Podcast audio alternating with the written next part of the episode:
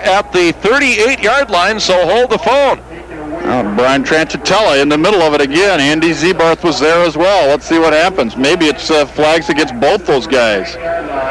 This is unbelievable, Dick. 59-yard return after the fumble by Kyle Robinson as Darnell Hendricks took it to the end zone, but the flag thrown way back upfield and maybe an illegal block on the return by the Salukis. Uh, Jim Hancock's going to lose his cool here real quick with this football team because it is not a pretty sight. Well, the Salukis run away from the officials with their fists in the air, so perhaps the touchdown is going to stand. Let's see what Bruce Evans knows as we head down now to our University Bookstore sideline microphone. Well, first of all, it was a nice play on the defensive side. As Robinson got stood up, they just reached the uh, football away from him and went down the sideline. The penalty here, as uh, Kurt was saying, was on the, uh, should have been on the middle linebacker as he tore the helmet from Andy Zebarth, and I guess they're going to call it offsetting penalties, but I got to question that. I thought for sure it was against Southern in this situation. And they're still talking it over. If it is, that would that would uh, negate the touchdown. Wow, it would negate the play, wouldn't it? It would also negate the turnover. If they call offsetting penalties, what a break that would be for the Redbirds. This is ugly football, yep. ladies and gentlemen. This is as ugly as I've seen any game this year. Well, the Birds, as we pointed out at the start, have had horrible first quarters. And they're following suit. They did score a touchdown to start the game. Let's hear Bill Eppler. holding on the defense, illegal use of hands after the change of possession. We will enforce the 10-yard illegal use of the hands from this spot and Southern Illinois will keep the ball first down. All right, so it's it's not uh, the play is not canceled because the second foul didn't occur until after the change of possessions. And so the, the, that the, being the foul against the Salukis. So they get the football, but they do not get the touchdown. The penalty assessed from the point of the infraction. And the ball is moved back to where? The 48-yard uh, line, it looks like, in Redbird territory. The Salukis have the football on the Redbird turnover, first turnover of the game. And so it's still 7-7, but Southern gets the football.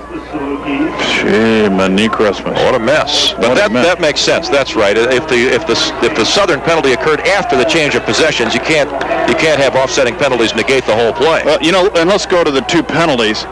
Those guys are 15 yards behind the ball. There's no reason either one of those guys should be doing anything other than trotting after the guy scoring the touchdown. That's again mental mistakes by the Redbirds and by Southern Illinois. He's explaining it again, but I think we understand it. The holding call is declined. We enforce the illegal use of hands, and it's first down. Yeah, Southern declines the uh, the penalty that that was against ISU. The Birds, of course, accept the one that Southern was assessed, and so it's first and 10 Salukis at the Redbird 48-yard line. Still 7-7, but now Southern has the ball with an opportunity here to get on top for the first time in what has been a wild first quarter. Pearson gives it off to Melvin Dukes, and he is stopped this time for virtually no gain as he started up the middle, then went to the left and ran into Charles Williams along with Damon Turner. Benny Radford was also there. Gain of maybe a yard. Second down and nine coming up now for the Salukis. Here's another little sidebar, Dick. The officials have a lot of work to do here in the final 524 to keep this ball game under control because you have had some pretty major penalties in the first 10 minutes of this game, actually nine and a half minutes. And if, if they're not careful, they could lose control of the emotions of these two teams and lose control of the ball game as well. Second and nine, the situation now. Birds are showing blitz. Pearson back to throw, puts it out there. The ball is going to be caught, but did he stay in bounds? Yes. Smith made the catch. He juggled the ball, but had one foot in bounds by the time that he gathered it in at the 30-yard line, and it's a first down for the Salukis at the Redbird 30. Great catch. Yeah, Smith made a great catch, but I'll tell you, give Pearson some credit. That ball is right on the money. There were two Redbirds there. One was short, one was trailing Smith. The ball was thrown right over the short guy and right into Smith's hands. He did a nice job of hanging on to it and a better job of getting one foot in bounds, as you said. Sophomore David Smith, who actually lines up as a wide receiver, although he's 242 pounds. First and 10, Southern Illinois. Two wide receivers right, one left. Draw play goes to Dukes, and it's Chris Stevens who's all over him after a one-yard pickup, 2 to 29. Stevens not fooled by the draw that time. And again, it'll be second and nine for the Salukis. The Birds scored first here this afternoon. An 87-yard kickoff return by Dixon set the stage for a one-yard touchdown run by Joel Bosman, but it's been all Southern since then as they marched 72 yards for their first score, scored on a touchdown pass of seven yards from Pearson to Damon Jones, and then after the fumble by Kyle Robinson, recovered by Hendricks, the Salukis on the move again. At the Redbird 29, where it's second down and nine to go. Pearson back to throw. Over the middle it goes. That's intercepted. And Dwayne Butler has some room to run. At the 40. Cuts inside a man. He's at the 50. It's a foot race now. He's at the 30. It's Herbie Demosthenes, not Butler. At the 10. Makes a juke and goes down at the four-yard line. Melvin Dukes made the tackle. Herbie Demosthenes makes the interception. 21, not 31. And the Redbirds have a first and goal at the four. if Demosthenes wouldn't have run into Dwayne Butler, his, his own guy coming down the block, when he made that juke about the five dick, he would have scored. But Butler kind of banged into him from behind and knocked him back into a tackler. A horrible pass by Pearson was thrown right to Demosthenes. Herbie did it, got a nice block from Billy Randalls at about the 40-yard line here. that got him into the open field and let him really stretch out kind of goes along with the way this first quarter's been played, oh, I would man. think, huh? 69-yard return by Demosthenes, his second pick of the year, and the Redbirds have another first and goal. As Bosman will give it off to Will Hill, angles toward the end zone and drives into the end zone for the score that gives the Birds a 13 to 7 lead. So this time it takes him one play. Hill scores his third touchdown of the season. And with exactly four minutes to go in a bizarre first period here at Hancock Stadium, it's 13-7 Redbirds. Well, I think we've had uh, five 15-yard penalties in, in this uh, first quarter. We've had a field goal that was negated because of a penalty. We've had a touchdown negated because of a penalty after a, a stolen football. We've had a kickoff return go to the 10. We've had an interception return go down to about the 4. It's just uh, weird. The Birds have scored two touchdowns. Their touchdown drives have been 10 and 4 yards in length as Bosman holds it for Kurz, who puts it up through the uprights, but hold the phone again. We have another one of those yellow hankies on the carpet. Get these guys out of here. It's, go get a new crew. Well, it's a legal procedure against the Birds. They'll have to kick it again. Jeez, uh, let, hang it up, Dick. You have a good ball. there. False start. Come on. Well, are they making the wrong calls? Oh, they just put it, keep it. It's an extra point. it's an extra point. Well, this guy can kick it 40 yards. I mean, what difference? If you go if you go illegally, you got to kick it again. You know, they're throwing two flags behind it. Hey, this is come on, get your striped shirt on. I know you got it in the trunk. I've seen it. It's the ninth penalty of this game already. This is ridiculous. And Kurz will have to try it now from the 15. It's the equivalent of a 25-yard field goal. Todd tries again to add that 14th point. High snap. Bosman handled it well, and Kurz gets it through the uprights, and that keeps his string of PATs going. He's now up to 24, dating back to last season. He's 21 for 21 this year. 14-7, Redbirds lead. Still four minutes to go here in what has been a rather eventful first quarter. We'll be back in one minute on the ISU Redbird Football Network. Todd Kurz will kick it again. Boy, for a guy with a sore groin, he's been pretty busy here in this first period. He's getting it loose. yeah, I guess that's good. 14-7 is the score. Redbirds are on top. Todd with, uh, well, he's had to kick extra points three times. This will be his second kickoff, and he's punted it once. He'll have it held by Frankie West. Birds on top by a touchdown as Kurz approaches the football and kicks it pretty well as it will fly all the way to the one-yard line. It's Tolan who handles it there. Comes back to the middle of the field, and he's in trouble back inside the 10, and he goes down. Terrell Patrick made the tackle, and the Salukis will start at their own eight-yard line. And I don't know what Tolan was thinking there. He was going to do some fancy moving back there inside the 10. He did. It was very fancy, but it went absolutely nowhere. Officially, by the way, that touchdown run by Will Hill is five yards in length. And so the Redbird TD drives today have been 10 and 5. The Salukis will have to go 92 here if they are going to score the tying touchdown. ISU's average field position is the southern 29. And, you know, field position has been a big problem for the Birds, but that's certainly not been the problem so far here today. The give to the tailback, and it's Melvin Dukes who runs through tacklers, gets to the outside. Now he's hauled down from behind by Dwayne Butler. That's a gain of six yards or so. But man, it shouldn't have been a gain at all. The Birds are doing a very poor job of tackling here early in this one. Poor job of tackling, but give Southern Illinois' offensive line a, a, some credit too. I think they're doing a nice job of holding their blocks and uh, getting their guys an opportunity to weave and find those openings. And boy, they've been finding them readily here in the in the first quarter.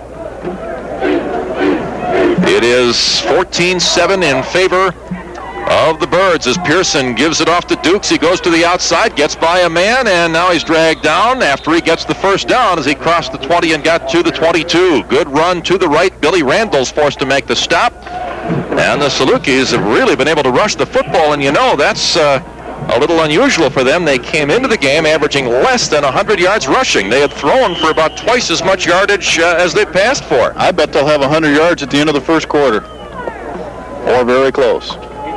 They've got 86 already, Gary says. They'll get 100 before the first quarter ends. Three minutes to play here in the first period, and the Birds on top by a touchdown. Pearson rolling out to his left, looking down the field, now being chased by Fisher, gets a block and throws it at the feet of the offensive lineman. And are we going to get a flag here or not? Well, Damon Jones was was close, and I'll tell you another reason I think maybe it went down so quickly was he was being hit from Yeah, behind, and could maybe be. the official says that's why it made it look like he was grounding Well, it. Fisher was close to him, Yeah. perhaps had a hand on him. Let's head down to our University Bookstore sideline microphone. Here again is Bruce Evans. Guys, going back to that uh, run uh, blocking for the Salukis, Coach uh, Sal Sinceri was talking to the defensive line about that very thing on the sideline, saying you got to get your hands on those blockers and then get rid of them. He said you're getting tied up. It looks like they're still getting tied up by those big guys. Second and 10 after an incomplete pass. Now Pearson wants to throw it again, puts it out to the side. That's caught, but the tackle made immediately. Frankie West is all over the receiver, Jermaine Gray, after about a two-yard gain. Birds don't mind giving up that pass, and it'll be third and about eight, maybe seven. He picked up three on the play, so we'll call it third and seven here with 2.32 to play in our opening period. Illinois Wesleyan is playing up at Elmhurst this afternoon. That score is 7-7 in the first period at Elmhurst. Told you that'd be a good one, didn't I? It is so far, and so is this one. As the Birds are up one touchdown. Pearson back to throw, looks over the middle, and it's oh. incomplete. A big hit by Billy Randalls on the intended receiver for the Salukis. Reggie Fowler had little chance to hang on to that one as he really took a shot, and Randalls timed it perfectly. Reggie's not real sure what city he's in right now. He was separated from that football by Billy Randalls, and a guy like Billy Randalls loves that kind of play. You know, a little crossing pattern. He's hiding in the weeds, sees it coming all the way, has a running start. Whoa. Fourth and seven, and Gagliano will punt for the Salukis for the second time in the ball game. The Birds will get the ball with the lead. Wobbly uh, snap to him, and it's not a great kick. It's wobbly as well. Dion McDaniel at the 33-yard line gets by the first man, and now with a block from Jim Cunningham, works his way across the 40 to about the 43-yard line. First and 10 from there for the Birds, with 159 to play here in period number one. Yeah, let's go back to Southern Illinois' offensive series that last time. You run the football from the five, first down, good play. Run it again, you get a first down. Then what they do? Pass, pass, pass. Now, it makes no sense to me at all why teams do that. You're running the football as effectively as they are. Why go to something different? That forced them to punt it. A 43-yard kick by Gagliano. 10-yard return by Dion McDaniel, who came into the game as the ninth 1AA punt returner in the nation, averaging over 13 yards per return. Joel Bosman, the senior quarterback out of Woodstock, has Rainey and Hill in the backfield. And it's Maceo Rainey in motion. And the give to Will from that tailback spot. He's churning up some yardage, crashes across the 50, and gets to about the 47 in Southern Territory, where he'll be close to a first down for the Birds. We still have not seen Hickey Thompson, and as Bruce Evans told us earlier, Thompson turned his ankle during warm-ups and uh, is hoping to see some action, but hasn't yet. It is enough for the first down for the Birds. Well, as well as Will Hill has been able to run and, and what little amount of uh, room they've had to start their offense. You know, you pointed out a 10 and a 5-yard touchdown drive. Uh, we know Will's had some opportunity to run the football. He's had some holes. Came into the game with only 189 yards for the season. As the give this time is to Rainey, and he has room across the 45, now inside the 40, and he's dumped at about the 37, and he's close to another Redbird first down. That's a 10-yard gain. They may have to measure to see if he got, no, they say it is a first down. Yeah, they're just kind of going right up the middle, and, uh, you know, if, if you look back to the running plays that they have had, that's where their strength has been. Really, in between the outside hips of the guards is where they're running the football. It's very effective. 24 yards for Hill and 16 for Maceo Rainey. Now the Birds running the football fairly effectively here in the first period. We have 123 to go in the first quarter. Redbirds are up 14 to 7. Bosman has a wide receiver both ways. Now Dixon in motion from the left to the right. So both wide receivers on that side, but it's a run again as Will Hill this time staggers his way to about the 35, a two-yard pickup as the Salukis bottled that one up pretty well. In there on the stop for Southern was Cedric Kenner, the free safety, a sophomore out of Hopkinsville, Kentucky. It'll be second down and eight yards to go. I don't know if we ever set the Saluki defensive lineup for you. They've only been out to about seven plays. Arglista Scott, Patrick Baldwin, David Jacobs, and Ryan Smith up front. Their top tackler, Brian Tranchitella, is the middle linebacker. Outsider Tommy Anderson and Tony Seaman. Second and eight here for the Birds. It's Rainey in motion. And the fake to Hill, the rollout by Bosman, the toss out to Maceo. He makes the grab, but he staggers to do it and goes down after a short gain to the 33. They picked up only a couple, and it'll be third and six. In the backfield for the Salukis, Dwayne Lawrence, Brian King, Darnell Hendricks, who recovered that fumble earlier and ran it into the end zone, only to have it called back because of the penalty, and Cedric Kenner, the free safety. We're down to six seconds to go in the period, and the first play of the second quarter will be a rather important third and six situation for the Birds in Southern Territory. We're through one. It's 14-7 in favor of Illinois State, and we'll return in one minute here on the ISU Redbird Football Network. Well, the first play of the second period will be third and six for the Redbirds at the 33-yard line in Saluki territory. Birds on top 14 to 7. They have had excellent field position in this game, starting drives from the Southern 10, from their own 43 a couple of times, and from the Southern 4, and from the Southern 43. And that is exactly the opposite of what has been the case the past couple of games. How about the other stats, Kurt? Lopsided in Southern's favor, Dick, as you might expect. Six first downs for the Salukis, four for ISU. 108 yards of total offense for SIU, 76 on the ground, 32 through the air. They've been penalized four times for 36 yards and have turned the ball over one time.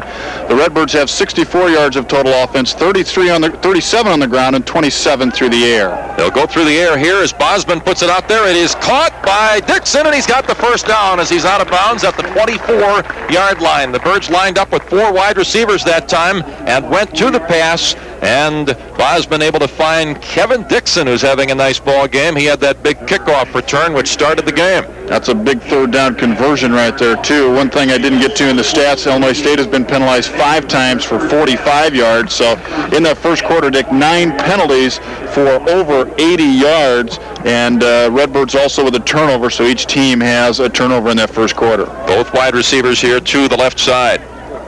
As the Birds up 14-7 are looking for more.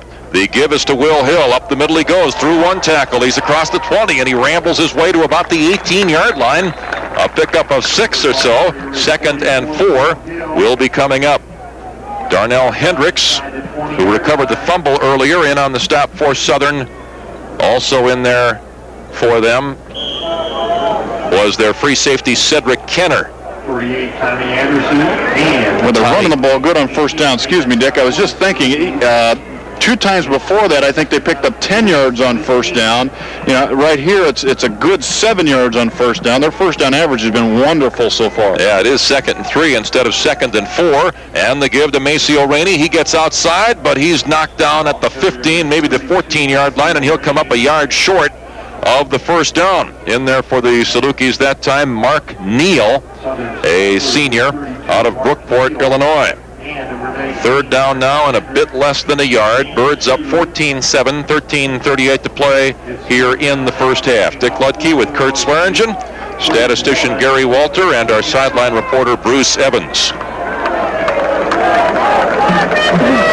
A Full house backfield this time, straight T formation as the Birds look to get it on third and a bit less than one. The give to Hill, he dives and he's Wow. got the first down. A great dive up over the line and all the way down to the 11-yard line. That's a four-yard dive for Will. First and 10 from there. He was like body surfing that time. He got up on top and just kind of rode a wave of humanity down to the 11-yard line.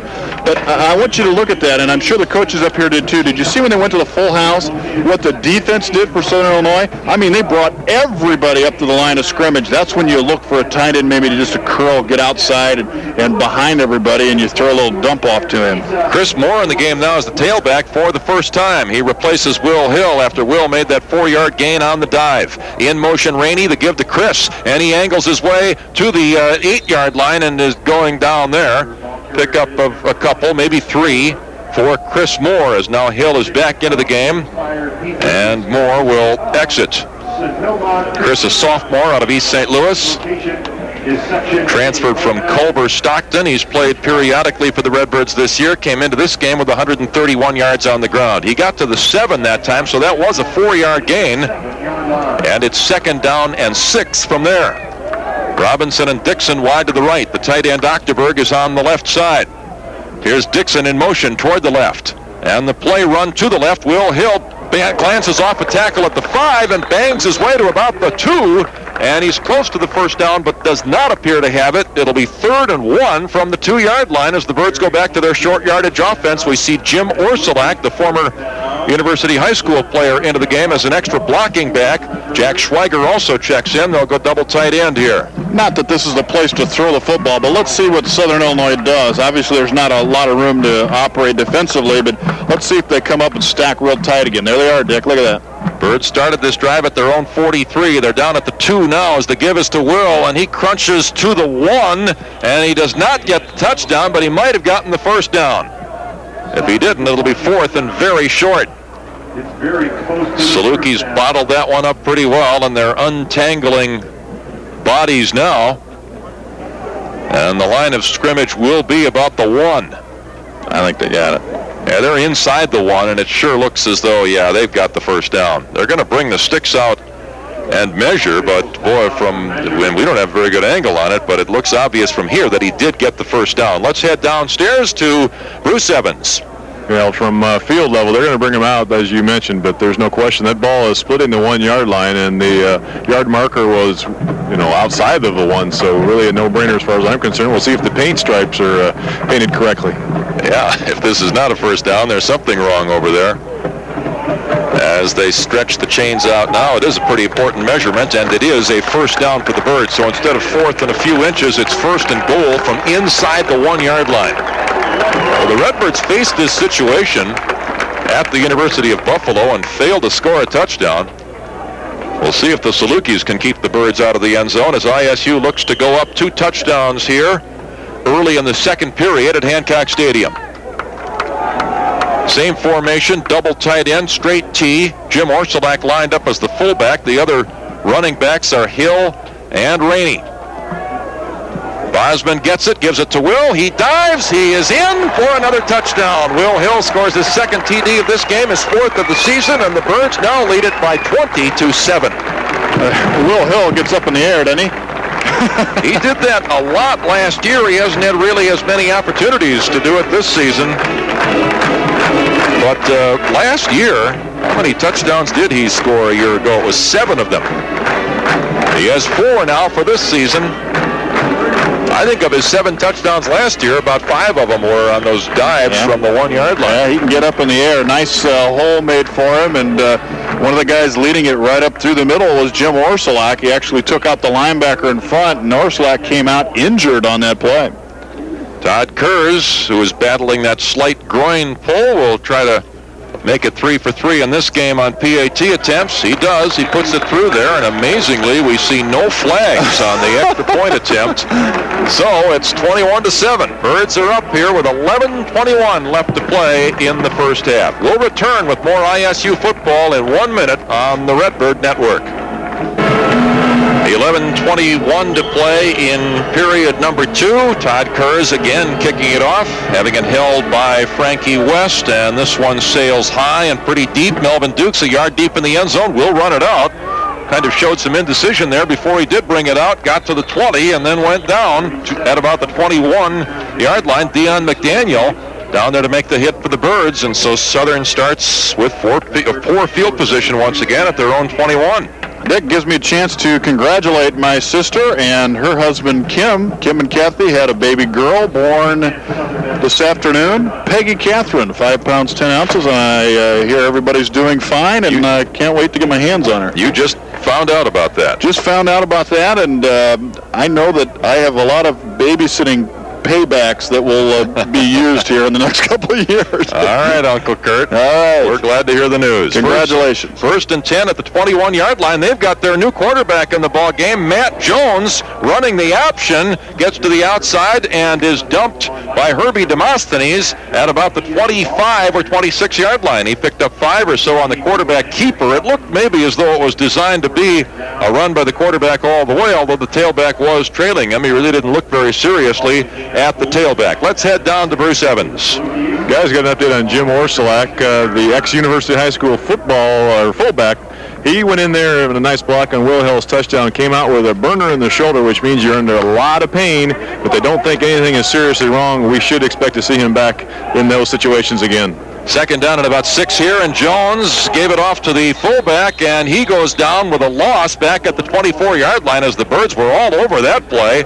Chris Stevens was the one who nailed Melvin Dukes. And Charles Williams was the guy in the backfield that almost intercepted the handoff. He was back there so quick that Matt Jones was uh, had a lot of trouble, was barely able to get the ball to Duke. So give Williams uh, a, a breakup credit, if you will. Loss of one on that play to the 24, and now it's third down and seven yards to go.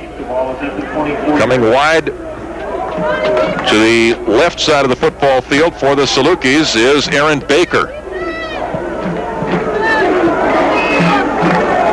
And another wide receiver left and one to the right. Three wideouts on this play. Back the throw is Jones. Puts it out toward the corner. That ball is nice. incomplete. A diving knockdown by Frankie West of the Birds as the pass was intended for Reggie Fowler. That'll set up fourth down. And before this punt, we'll take a quick station break. The Birds up 21 to 7 with 9.49 left in the half. This is the ISU Redbird Football Network. Back to punt it is Gagliano. And the return man for the Birds, Dion McDaniel, who reeled off a 10-yarder his first time. Pretty good kick by Gagliano. Chases Dion to the far side. He makes the grab at the 35 as he comes back to the near side here. He's at the 40 and turns the corner at the 45. Blockers in front. He's at midfield. Now at the 40 and it's the kicker again who has to make the stop. This time at the 35-yard line. So that is about a 30-yard return for Dion McDaniel after a 41-yard punt by Gagliano, who wound up making the tackles. Bohannon, their kickoff man, has made two tackles in this game. Now their punter has made one and that's not a good sign for the Salukis. they could be the leading tacklers, and you know they don't even list those guys. They just put K, kicker. They're going to be the leading tackler at the end of the game with three. How about this field position? The Redbirds ah. now start at the Saluki 34. Their average field position has been well into Southern Territory. Their average field position from which to start a drive. Yeah, it's it's just outside the 30 is their average. And they're at the 34 here as it's Dixon in motion. Here's Kevin getting the pitch, and there are flags all over the place as Dixon gets across the 20 and to about the 18-yard line. I think it's a block below the waist. There was a couple of cut blocks, and I, I, I think they're saying it was too close to the line of scrimmage to allow that. Oh, they're calling a hold. And it's against the Redbirds, and either way, the play is coming back. I did not see it as a clip. Now, I, I could see maybe a cutback below the waist, uh, you know, when you're at the line of scrimmage being called, but boy, I didn't see a clip where those flags were thrown at all. Now, Bruce is right down there, and, and he knows a heck of a lot more about blocking than I do, but it sure seemed like they were clean blocks from the clipping standpoint. But apparently there was some holding. Let's yeah. listen to Bill Etzler. Of holding? Still first down.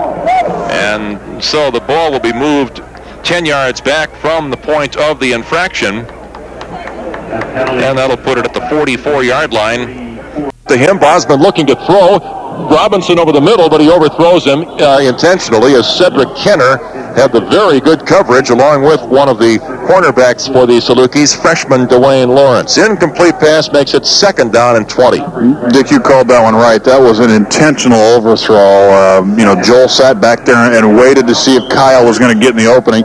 He was really about the only receiver that was out on the route that time. Saw that he wasn't, didn't want to take any more time letting him run around back there, so just overthrew it. I think that was a good decision by Joe Bosman. Gary points out that ISU's worst field position of this game so far, from which to start a drive, has been their own 43. They've had it there twice, and on all of their other drives, they've started in Southern Territory.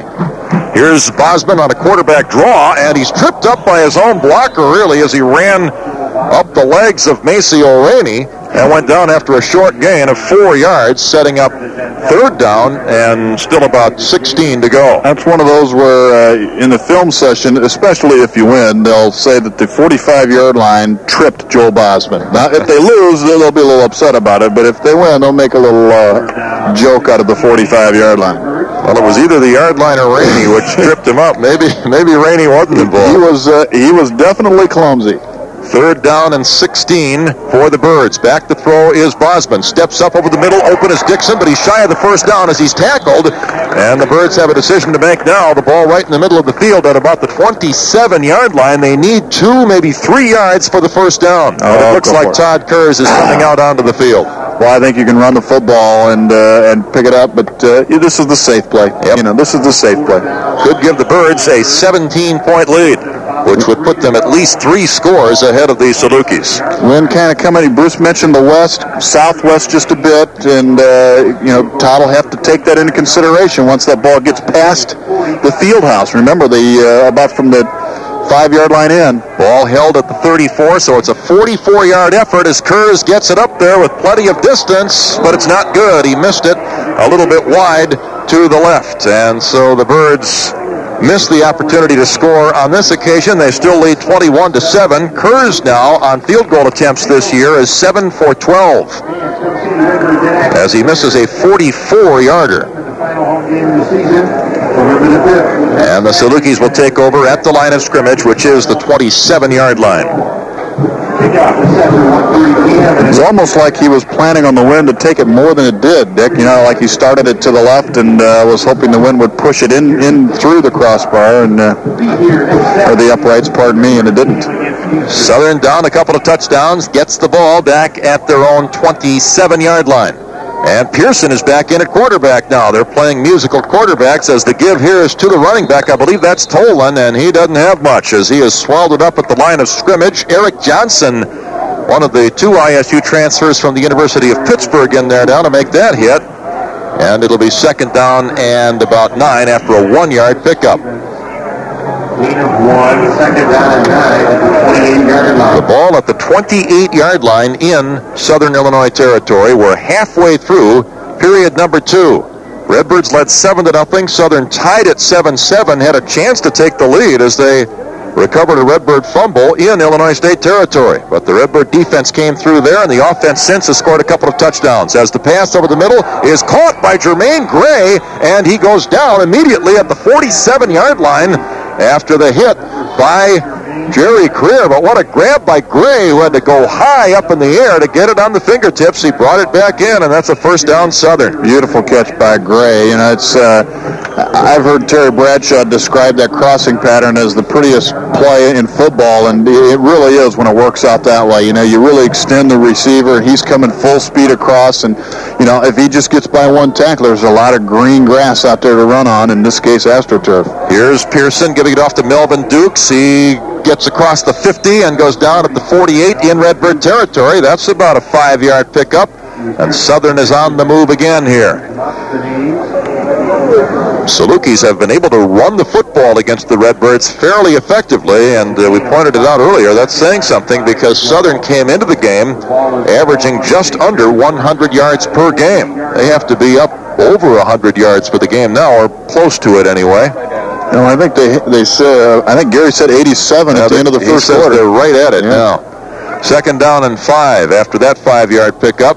They try to get over it here as Melvin Dukes gets the handoff, but he didn't get much. Maybe a yard as the Birds bottled him up as he looked for a hole on that right side. Nice play by Charles Williams. He came across the line of scrimmage, Dick, and he knew that he was going to get trap blocked. So what he did was he rolled back to the inside and just rolled down on the ground. And what he ended up doing was getting in the path of Dukes. And uh, he, he did get blocked, but not enough to push him out of the way. So that's just a, a real smart play by Williams in just getting in the way and actually got a piece of the tackle. And Chris Stevens helped him finish off the play, and now it's third down and five to go from the 48 in Redbird territory. Two wide receivers to the right, one to the left. Birds are showing blitz here. Randalls is coming. Pearson is well protected. Now he's on the run. He couldn't find the receiver, and he goes down at the 49-yard line. The Birds were blitzing, and Pearson still had time and couldn't find an open receiver. Great job by the defensive backs who were forced to play man-to-man. And Billy Randalls the blitz guy. Dick was the one that got the sack, and that's just determination. This this is a guy that just loves to hit people, you know, and he battled his way over on the uh, right side of that offensive line, left side of the defense, and just kept fighting until he got free and uh, actually ended up getting Pearson. Gagliano will punt it again, and Dion McDaniel, who's had another good day returning kicks, is back to receive this one. Gagliano gets it away, and McDaniel will make the catch at the 10. He gets by the first man, now gets by another, dodges through a couple, and now is hauled down from behind at the 17, and there's another flag thrown. Oh, yeah. Over in the area of Matt Lynch, and one of the Saluki players who were jarring well away from the ball, Kevin Skinkus, the Saluki player involved in that confrontation. Yeah, Gagliano gets a lot of practice. Maybe that's why he's so good. Let's see what we got this time.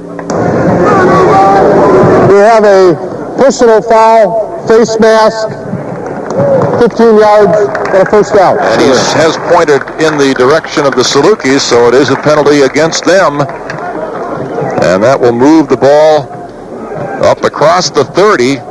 Well, this will still be the worst field position for the Birds in this game. At the 33-yard line, it is first and 10 for Illinois State in their own territory. Would you tell me Gagliano's average coming into the ballgame? 42. Yeah, and I, I, bet this guy averages probably six, seven punts a game. Well, I think that does help you. If you sure kick does. a lot, uh, you're probably going to have a better, sure a better average. And when you play for a team that doesn't win, you wind up kicking a lot. That's been the case for the Salukis for the most part this year. They're down here 21-7, four and a half to go in the half. Bosman, after a play fake, throws it out there, and it's dropped by Kevin Dixon. The ball right on target, and Kevin dropped it at the 47-yard line. Would have been a first down and a little bit more. I think give Dwayne Lawrence, the defensive back, some credit too, Dick. I think he might have got a piece of that ball, but uh, it looked from our angle, which is on the far side here, and uh, Dixon's back to us, that the ball was right there. But I, I think that Dwayne Lawrence was there as well. Well, if he didn't, I don't know that he touched the ball, but at the very least, he took a swipe at it and perhaps disrupted Dixon's concentration. Well, in that case, it's even a worse catch because uh, as a receiver, you got to make sure you're you're concentrating on the ball and nothing else. So, at either rate, a, a ball that looked to be catchable. Second and 10 for the Birds. Both wide receivers are here to the near side. We give with a big hold to Maceo Rainey. At the 45, he bowls over a tackler and crashes to the 50-yard line. That's a 17-yard gain for Maceo, who comes up from the play throwing his fists in the air. It's first and 10 Birds at midfield. I love it. Cedric Kenner, who is uh, their free safety, who normally free safeties aren't real good tacklers, okay? They're back there for, for other reasons than tackling, but he just got plowed over by Maceo Rainey. Actually did a backward somersault, comes out of the pile, kind of jogs away like, yeah, I'm okay. I'm all right, you know? and Maceo Rainey just wiped him out. First and 10 Birds. Wide receivers both to the right, Robinson and Dixon. Here's Rainey in motion toward that right side. And Bosman, after the play fake, rolls right, throws it out to the tight end, Ochterberg. He catches the ball and goes down at the 35-yard line. 15-yard gain for the Birds. First and 10 from there with four minutes and one second to play here in the first half with the Birds on top, 21 to 7. Down we go now to our University Bookstore sideline microphone. Bruce? Quickly, guys, John McAvoy is on the sideline getting his right ankle uh, taped over the shoe, as a matter of fact, trying to get him in before this drive is over. And also at halftime, I'm happy to say that I will have an interview with Estus Hood, one of the all-time greats for Illinois State.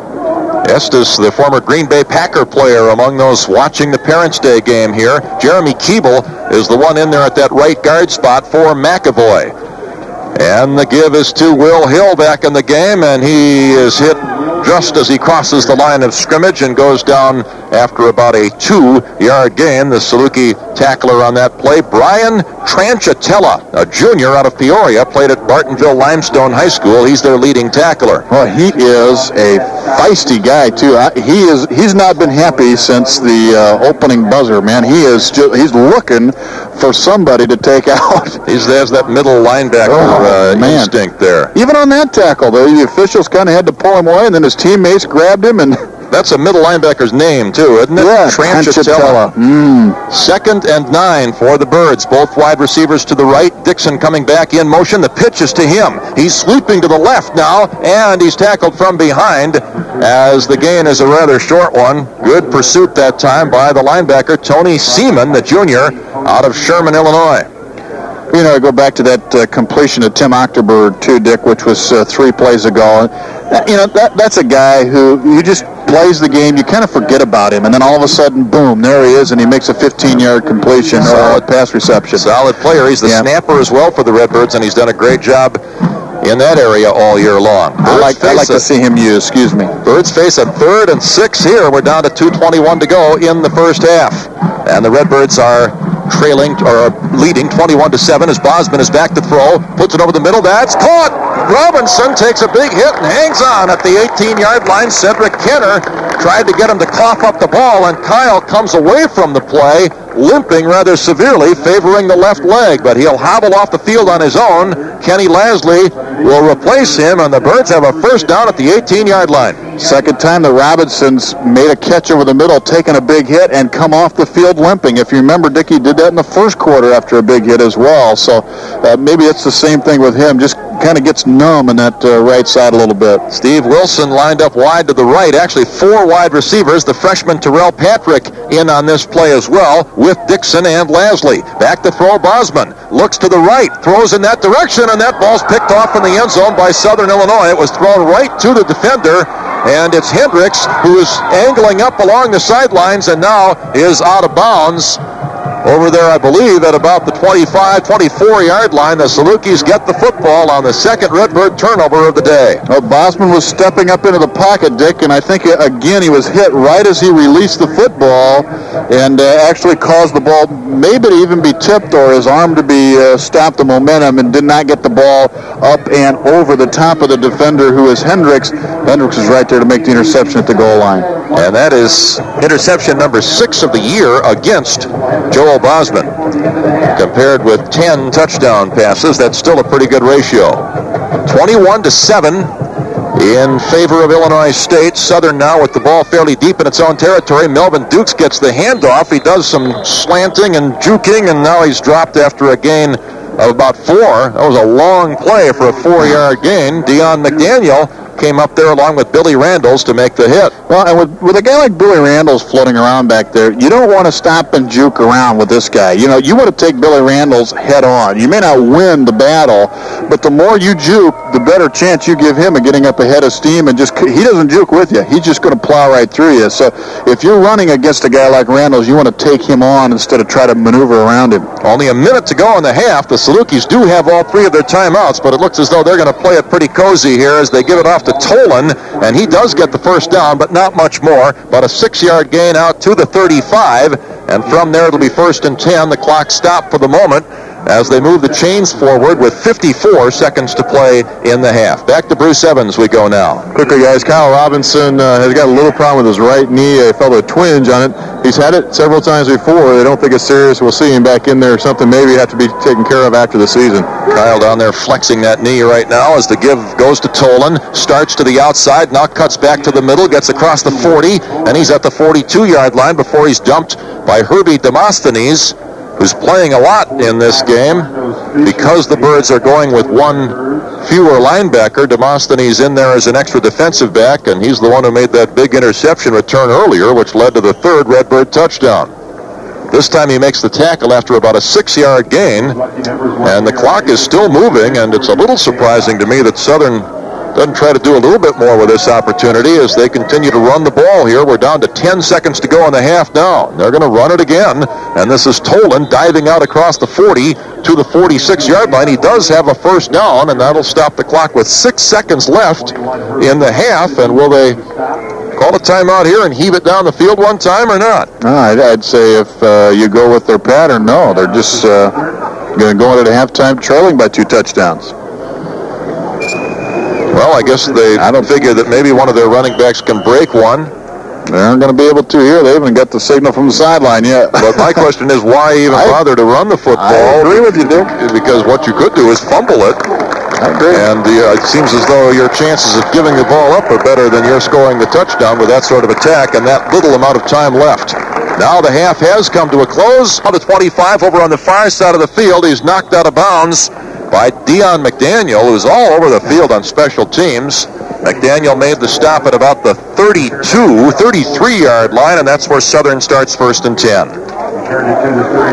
Well, we'll see how ISU's off or defensive front, excuse me, Dick, reacts as we start the third quarter. Now, you remember over 100 yards of rushing for Southern Illinois, which is really uncharacteristic for the Salukis in the first half of play. They don't even average that in a game, so we'll see if there's any adjustments made. They're going to pass it here on the first play. David Pearson is the quarterback. He runs away from the defender. He's across the line of scrimmage, now across the 40, and he's tackled from behind by Charles Williams at the 42, just shy of the first down. Well, I like the way, that day is so subtle, but if you looked at the way Charles Williams made that tackle, Dick, and they teach this, is the right arm came right over the top of Pearson and made it almost like a karate chop on the football to try to strip the ball out of there. At the same time, the left arm is grabbing around the legs. I just love to see subtle little things like that to try to get a turnover right away in the ball game. And there's a flag on this play, of course, or something. Well, it isn't a flag. It's a problem with the clock. The clock oh, okay. now says 15:24 to play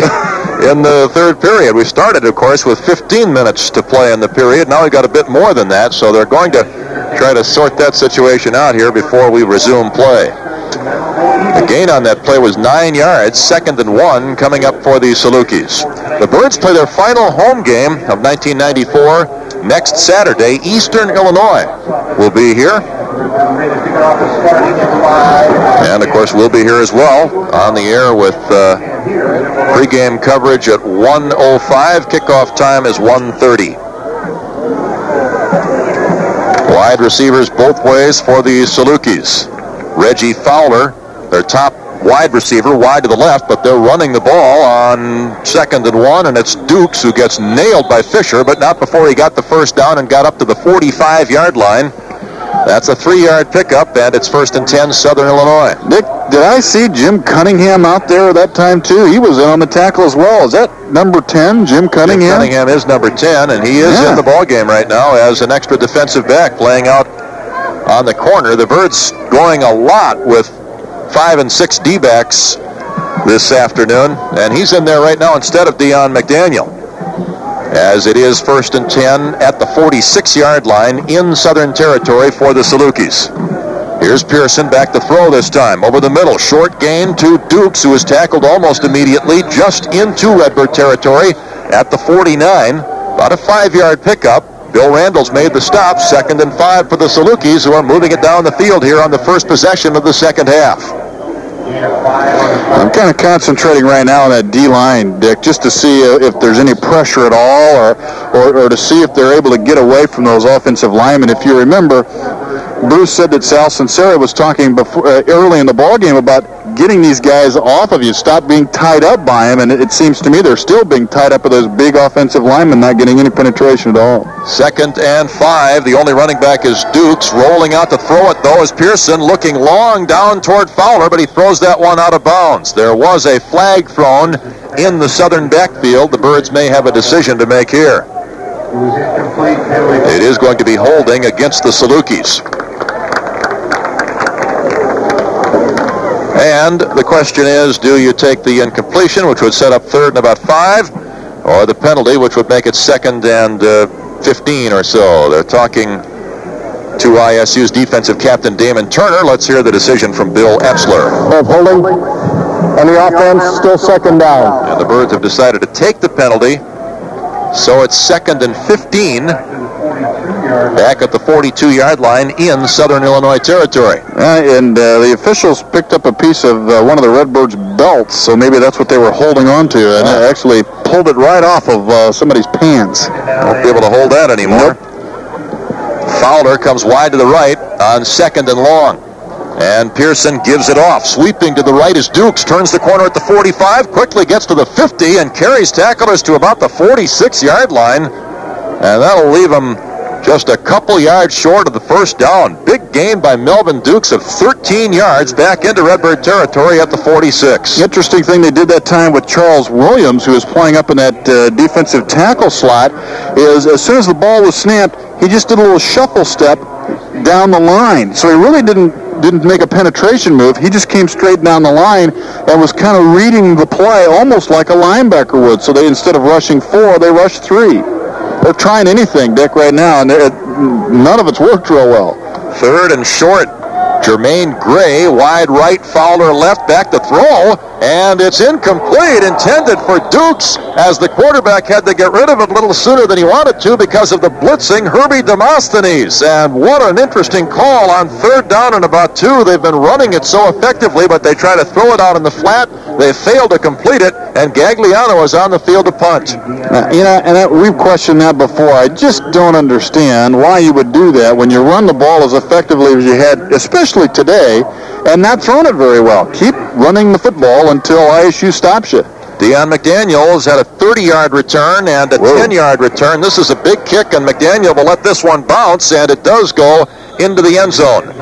And that is uh, something different for the Redbirds. We do have, by the way, a penalty back at the line of scrimmage. But how many punts this year have gone out of bounds inside the five-yard line? The Birds had three of them, two of which went out at the one at Northern Iowa last Saturday. Well, you know, we talked at halftime, Dick. Kicking game, special teams, very important. Either they can they can help you a lot or they can kill you. And last week it was part of being killed. We've got a, a face mask against the Redbirds called. Oh boy, they're going to accept that penalty and get the first down, and this will be the second time that's happened in this game. Second time the Birds, well, on the previous occasion, actually, it worked out to their benefit. No, that's right. No. That's that's the drive on which Southern scored the touchdown. Yeah. They had uh, the Southern to kick the field goal. So we head down to listen to Bill Well, a personal foul, face mask on the defense in the neutral zone. We go from the previous spot, 15 and first down. And that'll put the ball at about the 30-yard line down in Redbird territory. Second time the Birds have hurt themselves with a penalty on a kicking play. Previously it was on a field goal, which was successful by Southern. They took the field goal away, but wound up scoring a touchdown. This time the Salukis keep their drive alive as we head downstairs to our University Bookstore sideline microphone. Bruce? Just a little quick update on Armando's Fisher. He came out in that last series with a uh, bad right leg. Look at a little knee there. He's trying to stretch him out. He's been walking back and forth, and I would expect to see him back in the lineup here shortly. And we do have Eric Johnson in there instead of him in that defensive line. Birds almost jumped off sides there. It's first and 10 right at the 30-yard line for Southern. Here's Pearson giving it off to Dukes, and he's stopped behind the line. Larry Fitzpatrick, the true freshman out of Michigan with great penetration that time. Excuse me, Fitzpatrick out of the Chicago area with great penetration, and he made the stop for about a two-yard loss. Well, you haven't seen that too often, Dick, and uh, he got back there in a hurry. A Little stunt that time. They brought Fitzpatrick from the left side up through the middle of the field. So what he did is he just looped. It's got a loop stunt, and uh, it looks to me that uh, Turner, Damon Turner, is lined up inside of him. So they just did a little switch, looped around, and Fitzpatrick got back there. I was right the first time. Fitzpatrick is from Ypsilanti, Michigan. Second and a dozen. Back to throw is Pearson, looking to the left, throwing over the middle. That ball is incomplete. A diving effort at the 22-yard line is unsuccessful by Reggie Fowler. Know, this is an interesting defensive philosophy by the Redbirds, Dick. You talk, you've talked five and six defensive backs. You know, with Hutton not out there, so they've gone more with the defensive backs than putting in another linebacker. And Southern Illinois came into the ball game. You talked about throwing the ball better than they've run it. Well, even though Pearson has had time to throw the football, he's just not finding open receivers, at least wide open receivers. He's really having to thread the needle in there when they do complete him. So the defensive back's doing the job for the Redbirds. Third and 12 right now, and Pearson straight back to throw. Hard rush. He gets rid of it in a hurry, and the receiver is hit just as he makes the catch at the line of scrimmage. It's Stevens who labels the receiver on a tremendous job of holding onto the ball although to no advantage for Southern because, if anything, they lost a little bit of yardage. And it's Reggie Fowler, who was a little slow in getting up after the last play, who's even slower getting up to his feet this time. You, you know what that play was? It was a, like a wide receiver screen where they delay the wide receiver and bring him across the middle and try to get some blockers in front of him. Chris Stevens eh, obviously had seen enough on the game field to know when that was coming up. And, I mean, he timed that perfectly. When Fowler caught the pass, Stevens was right there to nail him. Boy, they, they've spotted the ball back at the 34-yard line, and actually, I thought he went down at about the 33. But it doesn't matter. They're going to punt it anyway. I was thinking that'd be critical if they wanted to try a field goal, but they've decided it's too long. It would be about a 50-yarder or so, and so they're going to punt it. Gagliano will try to pin the birds deep here as the Redbird defense really stiffened after that mistake on the uh, penalty on the punt. Here's Gagliano's boot. High one angled toward the sidelines, and it will go out of bounds inside the 20, but it doesn't appear to be too far inside the 20-yard line. As the lineman spots it going out well, he's, he's working right up to the 20, and he says it was at the 20-yard line. So the Birds get pretty good field position after the Southern Illinois punt. That's a productive opening second-half drive for the Salukis, but they get no points out of it. And the Birds wind up with the football at the 20-yard line with their 21-7 lead still intact. Was that a 14-yard punt? That's what it works out to be. Gary can kick it that far. Well, he wanted to get it out of bounds further downfield than that. It's the same thing as the punt into the end zone, for which he would have gotten credit for 34 yards. Here's Bosman giving it to his fullback. Maceo fumbled it, and a scramble for the loose ball around the 30-yard line. It's still loose, and now somebody's collared it, and we'll have to get down to the bottom of the pile to see who did. Rainey had a big hole up the middle, had about a seven-yard gain, but coughed up the football. Yeah, they still haven't figured it out, Dick. Nope. There's a lot of bodies. Southern Illinois not reacting like they've got it, though.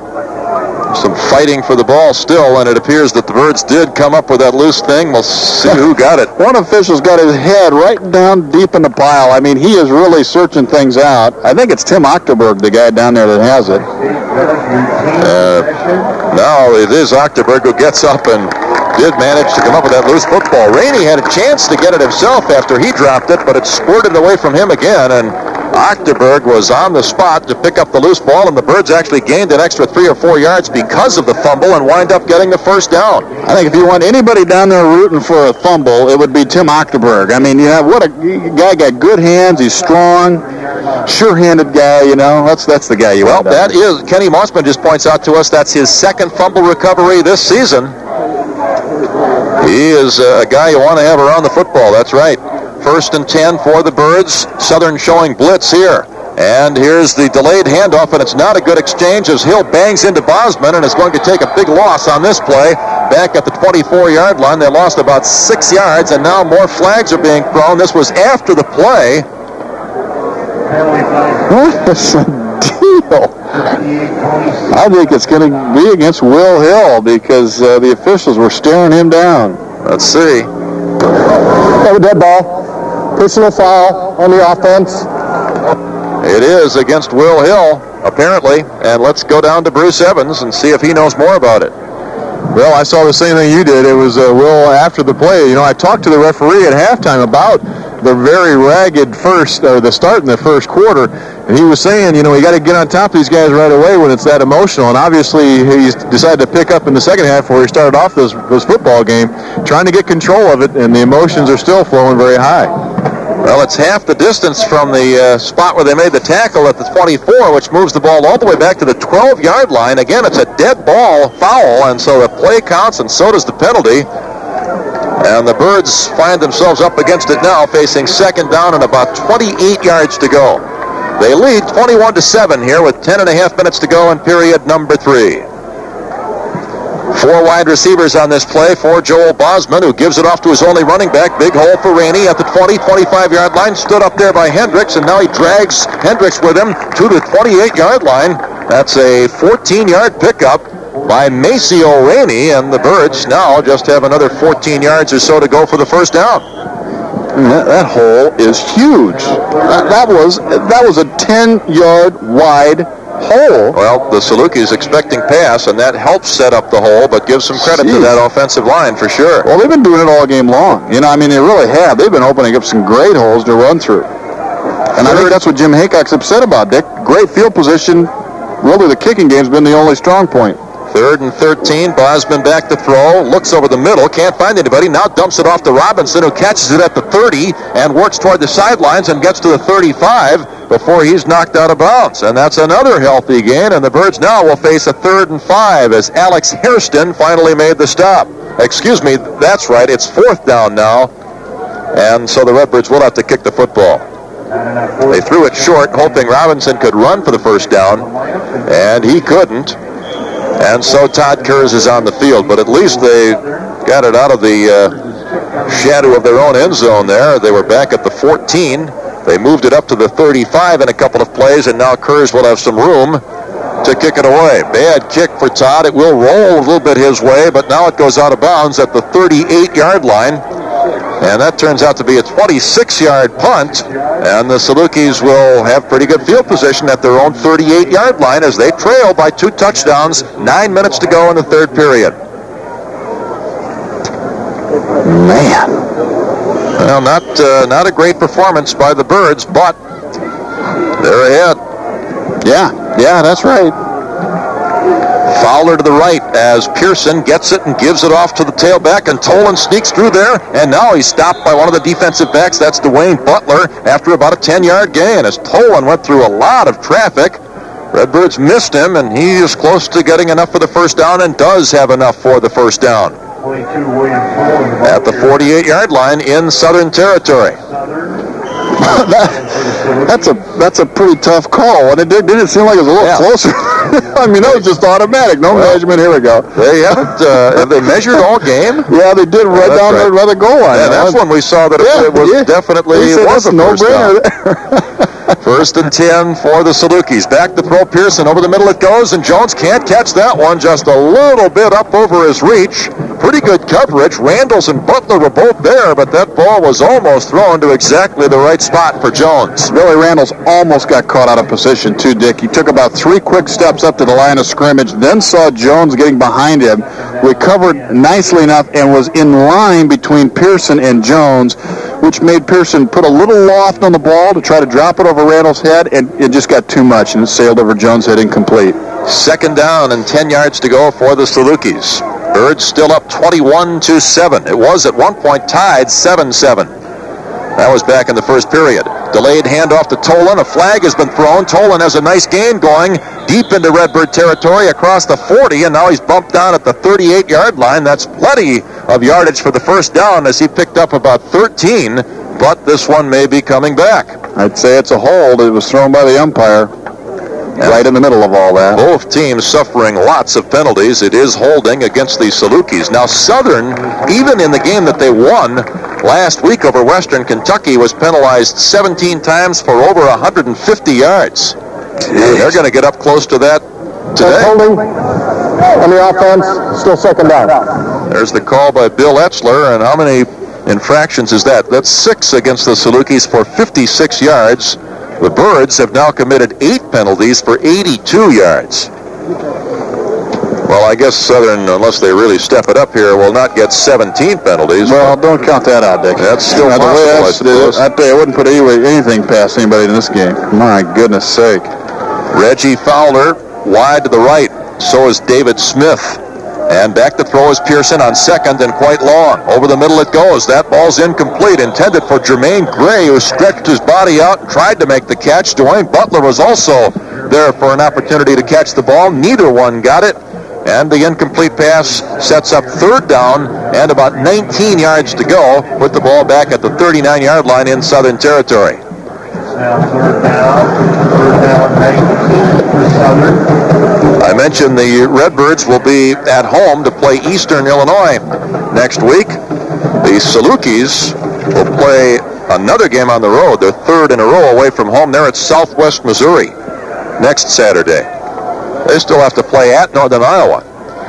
Third and 19 as back to throw is Pearson. Lots of time. Now he pumps. Now he can't find anybody, and he gets away from a couple of tacklers. Still looking for a receiver. Now he puts it up there, and it's going to be caught by Jones. 25-yard line, 20. With the angle is Butler, but he won't get to him. Jones scores the touchdown, and the Salukis are within eight points at 21 to 13. Uh, a couple of things you got to point out. Number one is the good job by Pearson of getting out of the uh, grasp of one of the defensive players from Illinois State. The other is downfield. There was a great block thrown by William Tolan. Bill Randalls looked like he was going to catch up to Jones after he caught the pass, but Tolan got down there, got a piece of Randalls just to knock him off, and uh, Jones was able to skip into the end zone. And the touchdown makes it 21 to 13 in favor of the Birds as now the Salukis can get to within seven points. Ryan Gibbon is their kicker. The holder is Pearson, the quarterback. 7.53 left in the third quarter as Gibbon punches it through there, and it's a seven-point ball game now. Redbirds 21, Salukis 14, and we'll continue with more here in just one minute on the ISU Redbird Football Network. Well, the Redbird lead has been cut in half. It is now a 21 to 14 ball game. 61-yard touchdown pass from Pearson to Jones, and boy, it sure appeared as though Pearson was going to get sacked. Somehow he got away from two Redbird defenders who may have gotten in each other's way a little bit. And Jones was open. Pearson found him. Give the Salukis credit. And and uh, also think of how much time he had to throw the ball before the yeah. pressure was on. you Yeah. know? And then once he got away from it, he had even more time, and Jones was just kind of floating around, going, "Yeah, I'll find a spot." Those defensive backs can't cover him forever. That's right. Bohannon will kick it off. Birds have had a couple of big kickoffs in this game. Let's see if they can get another one here as they try to build that lead back to two touchdowns. Pretty good kick by Bohannon. It flies to the six-yard line. McDaniel has it there. He's quickly up two to 20, runs through a couple of people. He's at the 30, and he works his way to the 38 before he's tackled from behind. So the Birds with another good return. They've had plenty of those in this game, and they start with good field position as we head back downstairs after our University Liquors kickoff. We head to our University Bookstore sideline microphone, and here again is Bruce Evans. Well, Dick, not surprisingly, Coach Jim Heacock was over there with the defense, specifically talking to those linemen again, saying those offensive linemen are the worst in the uh, gateway, and they're just whipping your behinds. You got to get a little bit tougher. Wants them to get off the ball a lot faster. We'll see what happens next time the Salukis have the football. As the Birds are up over it now. Bosman with the eye behind him. Will Hill is the tailback. Maceo Rainey is the fullback. Hickey Thompson has still not played in this ball game. And here's the fake to Will. Rolling out is Joel. Bosman is going to run it. He's quickly to the 45, and he's close to the first down. He might have been forced out of bounds. He was just before he got the first down. Nothing wrong with that. It'll be second down and very short for the Birds, just shy of midfield. Well, Will Hill just cleaned the clock of Ryan Smith, the uh, defensive right end. Hill got the play fake and just wiped Smith out. There's some pretty good hitting going on here occasionally, but uh, it, it, is, it has not been a real pretty game. Yeah, these teams don't like one another very much. That's rather obvious. We've had lots of personal fouls.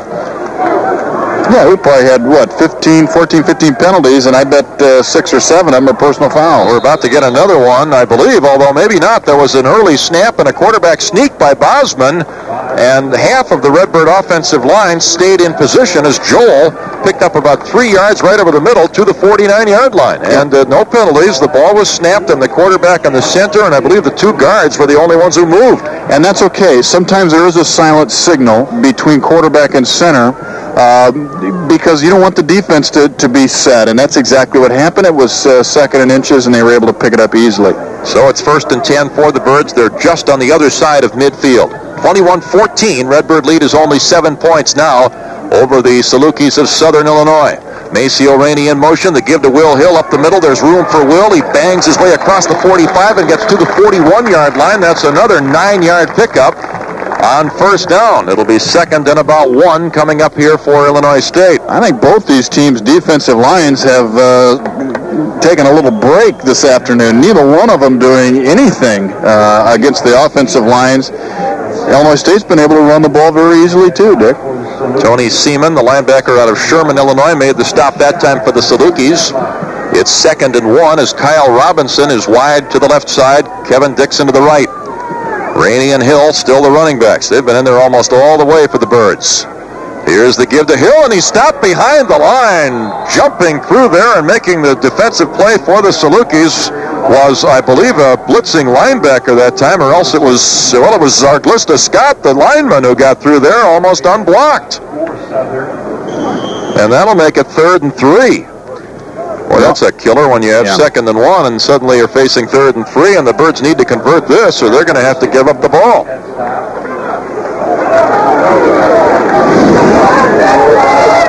Hill and Rainey are split this time in the backfield. Both wide receivers to the left. It's Dixon in motion toward the right. The pitch to him. And he cuts inside and he cuts back and gets the first down and more. Sheds a tackle oh. and now goes down. He was just tripped up by the last man who had a chance to get him at the 32 yard line. Big defensive play for Southern made that time by David Jacobs, a lineman junior from Pasadena, California. First down for the Birds at the 31 yard line. Interesting call, Dick, on third and short to, to run a little end around, but you know he runs like a tailback. He, he got the ball, and I just like the way he's thinking ahead on what move he's going to make. He's not reacting right as he gets there. He was looking for that cutback as soon as he got behind the line of scrimmage, and he knew where the first hole was going to be, and he was looking beyond that. Dixon has rushed the ball twice now in this game for 14 yards. He picked up a dozen that time and could have had a lot more as the give goes to Maceo and he's bottled up. He banged his way for a yard, maybe two, to the 30-yard line. Pretty good second effort by Maceo Rainey to get anything at all on that play. Tommy Anderson, the sophomore linebacker from Chicago, made the stop, and now one of the Salukis a little slow in getting up. And they'll attend to him with 5.12 left in the third period. 21-14. Redbirds lead the way here over Southern Illinois Salukis. Let's uh, head downstairs. Bruce Evans has something for us. Well, guys, while we have a little break in the action here, I think it's interesting to point out that this drive is being uh, really fought up front with three of the reserves offensive linemen for the Redbirds. Although one of those is Corey Mackey, the preseason All-American coming off the injury. Also in there is Jeremy, Jeremy Keeble, though, and Mike Croning. So uh, they've been doing it behind the second string uh, guys, but I'll tell you what, these guys have been doing the job all year. Yeah, Mike Croning and Jeremy Keeble have seen quite a bit of playing time. Croning, a sophomore from Lombard, 275-pounder. He played in 10 games last year, and he's played in all of them so far this year. And Keeble, the uh, veteran for the Birds, he's a junior out of Chester, Illinois, down there in the southern part of the state. Played in all 11 games last year and has started once so far this year, but has seen a lot of time on the field. Birds are fairly deep in that offensive line despite the injury to Corey Mackey. Meanwhile, they continue to attend to the injured Southern player, and we're so blocked from him that it's pretty hard for us to see exactly what they're working on down there. Birds led 7-0. Southern tied it in the first period. And then the Redbirds scored back-to-back touchdowns late in the first and early in the second quarter and led 21 to 7 at the half.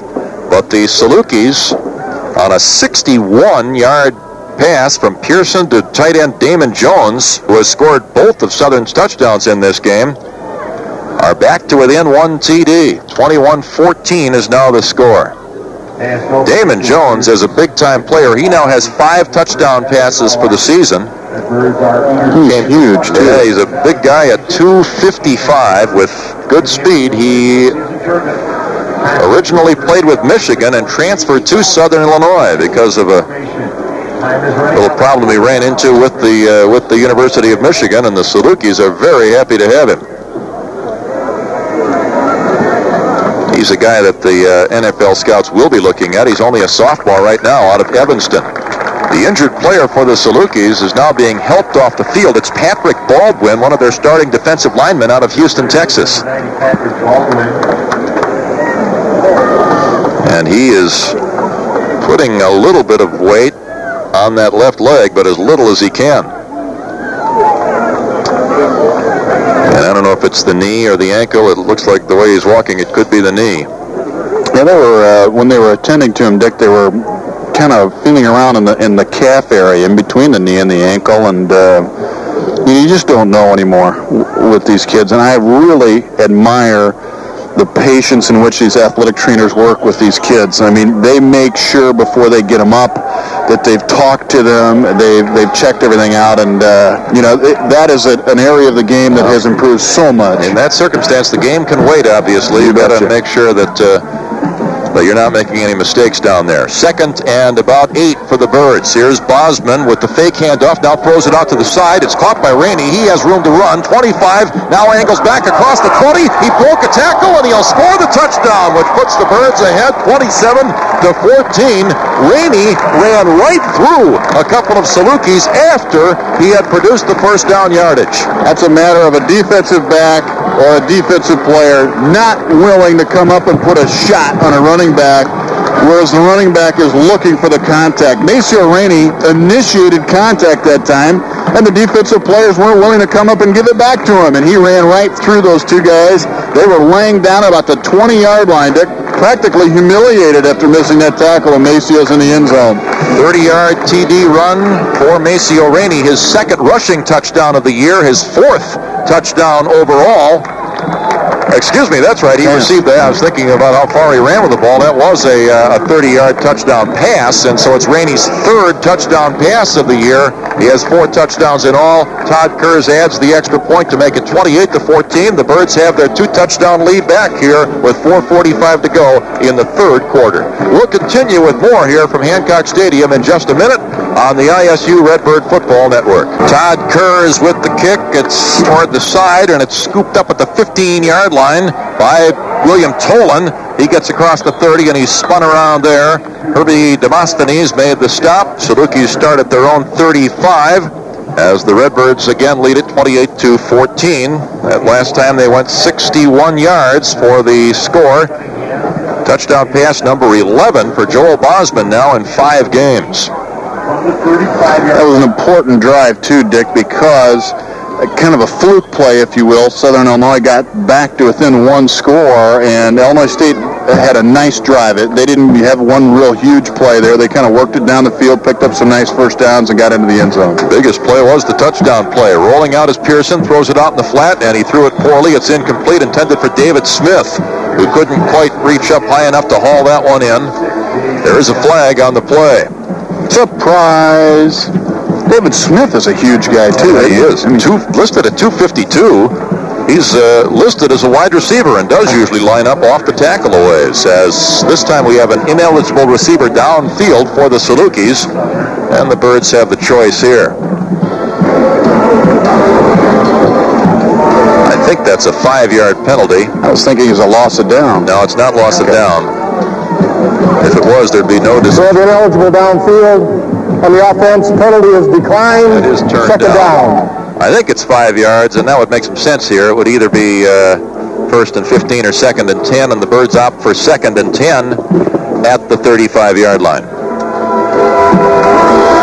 4.35 left third period. The Birds have never trailed in this game. It was tied at one point at seven. Two wide receivers to the right, one to the left, and Pearson on a draw play gives it off to Dukes, who gets hammered behind the line of scrimmage. He couldn't quite sneak through there as the Birds were in with great penetration early on that one. It was Chris Stevens, the linebacker, who dropped him.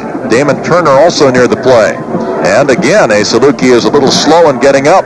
This is Dukes that's slow getting up, and uh, you remember Bruce said that Jim Heacock challenged the defensive line a little bit the last time they came off the field, and uh, a nice job of stacking things up in there. Larry Langlois is in there, and uh, Williams and Damon Turner, doing a nice job of jamming things up in the middle. Now they attend to Melvin Dukes, who is still down on the turf. And while they do, let's give you some high school finals. In Class 1A, Deer Creek Mackinac in overtime defeated Stronghurst Southern 6 to nothing.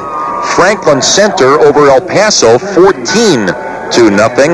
Lexington defeats Monmouth Warren 20 to 19.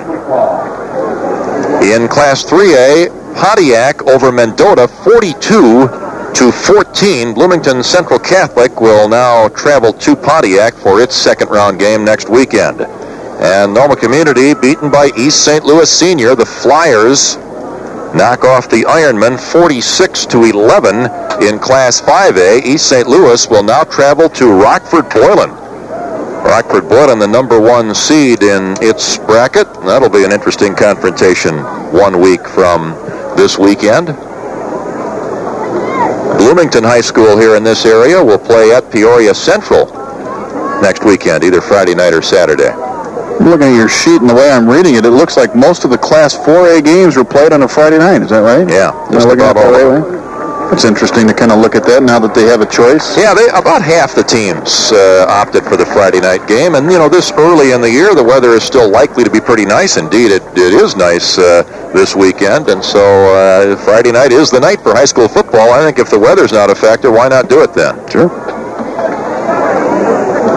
It is third down and about 11, and they've helped Melvin Dukes off the field, and I'm not sure we'll be seeing any more of him as he is putting almost no weight on the right leg. Meanwhile, the Salukis need to convert a third down here. They're down a couple of touchdowns. Pearson back to throw. He gets rid of it over the middle, and that one's caught by the... Oh, it's dropped by the tight end, and there's a flag on the play. They ruled incomplete as Jones thought for a moment that he had held it long enough so that it might be called a fumble because he pounced back on the ball. But the flag may change it all. I'm wondering if there's some kind of pass interference here. That's what I would guess. We interference on the defense, first down. They called it against the Redbirds, and that'll be a 15-yard penalty and an automatic first down as the ball will be moved to near midfield. these, these guys are making a ton of penalty calls. Yeah, we haven't kept track of how many have been refused. Well, how many is that against the Birds now, Gary? That is number nine for 97 yards. My guess is that's the most yardage the Birds have been penalized for this season. That's an area in which they're usually pretty efficient. Reggie Fowler wide to the right, Jermaine Gray to the left, and the Salukis are still in business here. Still 4.02 to go in the third quarter. This has been a long football game. Back to throw is the quarterback. Pearson finds Smith, and he's bumped out of bounds after making the catch at the 45-yard line in Redbird territory. Dwayne Butler made the stop, but that's a six-yard gain. And now another Southern player is a little slow in getting up. It's one of their offensive linemen this time. Guy hurt is Chris Myers, a junior from Carmi, Illinois, and they'll attend to him. And this is a physical football game, obviously. And Charles Williams is the guy that put the shot on Myers. He would be the third Southern player to be helped off the field if indeed he does need some assistance here on this series. Yeah, I was going to say, in this series alone, yeah. 28-14, the Redbirds on top here over Southern Illinois. The Birds looking for their third straight win over the Salukis. And by the way, if they get it, it'll be the first time since the early 70s that the Birds have won three in a row over the team from Carbondale. They did it in 72, 73, and 74. And it would be their third home field win in a row over Southern Salukis. I'll tell you, Jim Heacock has had his share of conversations with the officials crew, in particular with Bill Etzler, the uh, referee. they're, uh, they're not talking about dinner either, Dick. uh, Jim is not too happy with the way his guys have played this afternoon, but he's also not thrilled with uh, with the guys in the stripes and the job they've done. Well, and I'll be honest with you, there's some calls that I I'm, I'm not brilliant at this either, but there's been some calls that I have seen what they called it on and, and can't find any fault with what happened. We have Eastern Illinois now ahead of Indiana State 30 to 21 in the fourth quarter. At one point, we were told Indiana State led 17 to 14, which means the Sycamores have scored two safeties in the interim. So there could be a mistake there, but for now we have Eastern Illinois ahead 30 to 21 at home against Indiana State. Well, maybe there's a you know four-point field goal or something now that we don't know about. I think that's the only way to score four. uh, Southwest Missouri out in front of Central State, 14 to nothing. They're in the fourth quarter of that game at Southwest Missouri, and we've mentioned the big Gateway Conference championship game tonight at the Unidome in Northern Iowa between Western Illinois and Northern Iowa. Myers is walking off the field under his own power, but he is going to the sidelines. He appears to be walking okay, though. We may see more of him later on. At any rate, the Salukis are up over the ball. They face second down and four at the 45-yard line in their own territory. Bird showing blitz. Randalls up at the line of scrimmage. Now he drops off. Here's the toss out to the side. It's caught, and it is a first down as the tackle is made immediately by Frankie West against Reggie Fowler. But a little slant in pattern there gets them five yards. They needed four for the first down, and so it's first and 10 at the 40 in Redbird territory. Good coverage by Frankie West, but uh, on that slant, he was behind the receiver, and boy, it's just if the ball is right there, it's very difficult to knock it away from that position. Jermaine Gray now back in the game for the Salukis. Meanwhile, Joel Bosman warming up on the sidelines. It's been so long since he's been out on the field. He didn't want to get stiffened up. First and 10, Southern Illinois. In motion is Reggie Fowler. Here's Pearson, a play fake. He rolls left, looks to throw, spins away from Radford, but then he gets him anyway. Great play as he sacks him back at the 48-yard line, a loss of eight yards.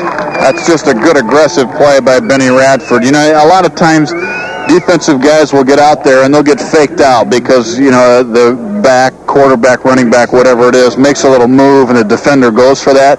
Benny didn't do that. He, he said, I'm going for this point. He ran hard to that point. The quarterback was almost by him. He reached out, got a piece of the jersey, and made the play. That's just good hustle. Radford's third sack of the year, and now it's second down and about 18 for Southern.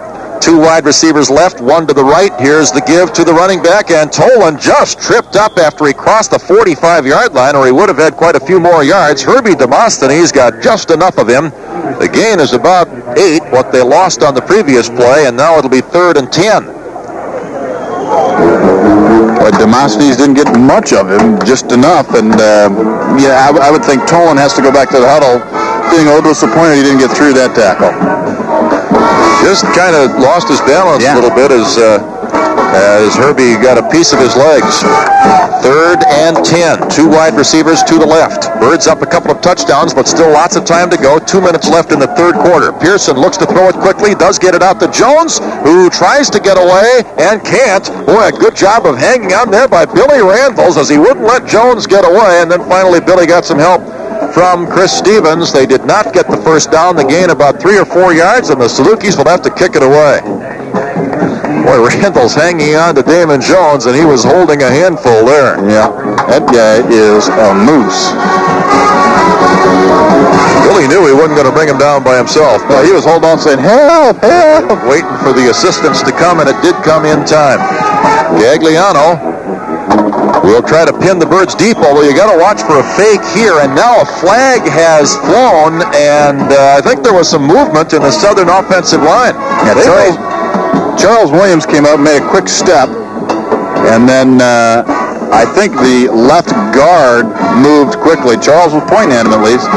Redbirds didn't even have a punt return team on the field. They were looking for the fake there. Now they've waved off the flag. And the Redbirds are wondering what's going on. Jim Heacock is beside himself. Now he wants his defense back on the field. He doesn't believe they're going to kick it here. He wants his defense ready for a fake. As long as it's fourth and six here instead of fourth and 11. So he puts the defense back on the field. McDaniel is back a little ways in case they do kick it and in case he wants to return it. But the other guys are lined up as if to play defense. So let's see what the Salukis are going to do.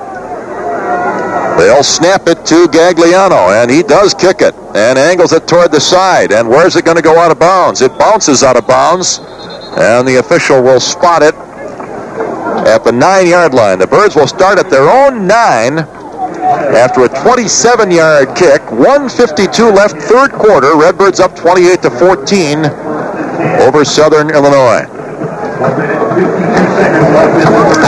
I thought Jim Heacock was going to pull that little manager right with him onto the field. Did you see him? He was that upset. manager was flying behind him. I don't know who he is. He was honored before the game as one of the seniors, and I know Jim respects him a lot. Well, I, there was some movement in that oh, offensive Oh, there was. There's Jim- no question Jim about could it. not believe that penalty flag was waved off. That manager does, he holds onto the uh, headphone cord. Here's the pitch to Will Hill. He gets outside, bangs his way across the 15. He's to about the 18 before they finally put him down. Boy, Will running with some some meaning in this game. It was Hendricks who made the stop. The thing is, if it you know if it was totally missed, maybe you could understand that if the flag was never thrown. But once it's thrown, somebody obviously saw it. So why would you why would you wave it off? Because these guys don't know what they're doing. That's why. We've already had 20 penalties called. What are you talking about? These guys are nuts.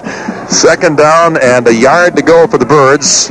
We're in the final 90 seconds now of what has been a very long third quarter. Birds up 28 to 14. In motion, Maceo Rainey. Here's the give to Will Hill. He's going to get the first down. He's going to get some more as he crosses the 25 and spins his way out to the 28-yard line. First and 10 from there for the Redbirds. Back down we go to our University Bookstore sideline microphone. Bruce Evans, go ahead.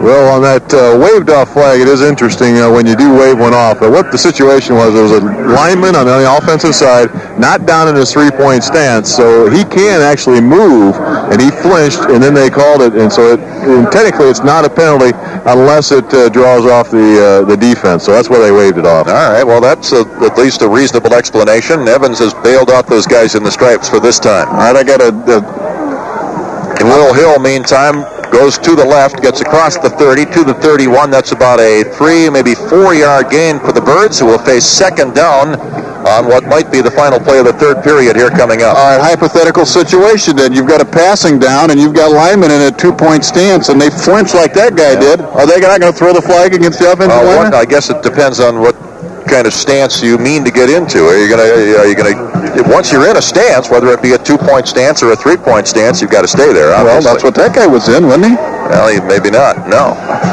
what kind of stance was he in then? he was in a different type of stance. Second down and six. Here's Bosman rolling out to his right, looking and throwing way down the field, and it's going to be picked off by Lawrence of Southern. He's back to the 50 after making the catch at the 40. Now he comes to the right. He has some blockers in front of him. He'll make the corner on Zebarth.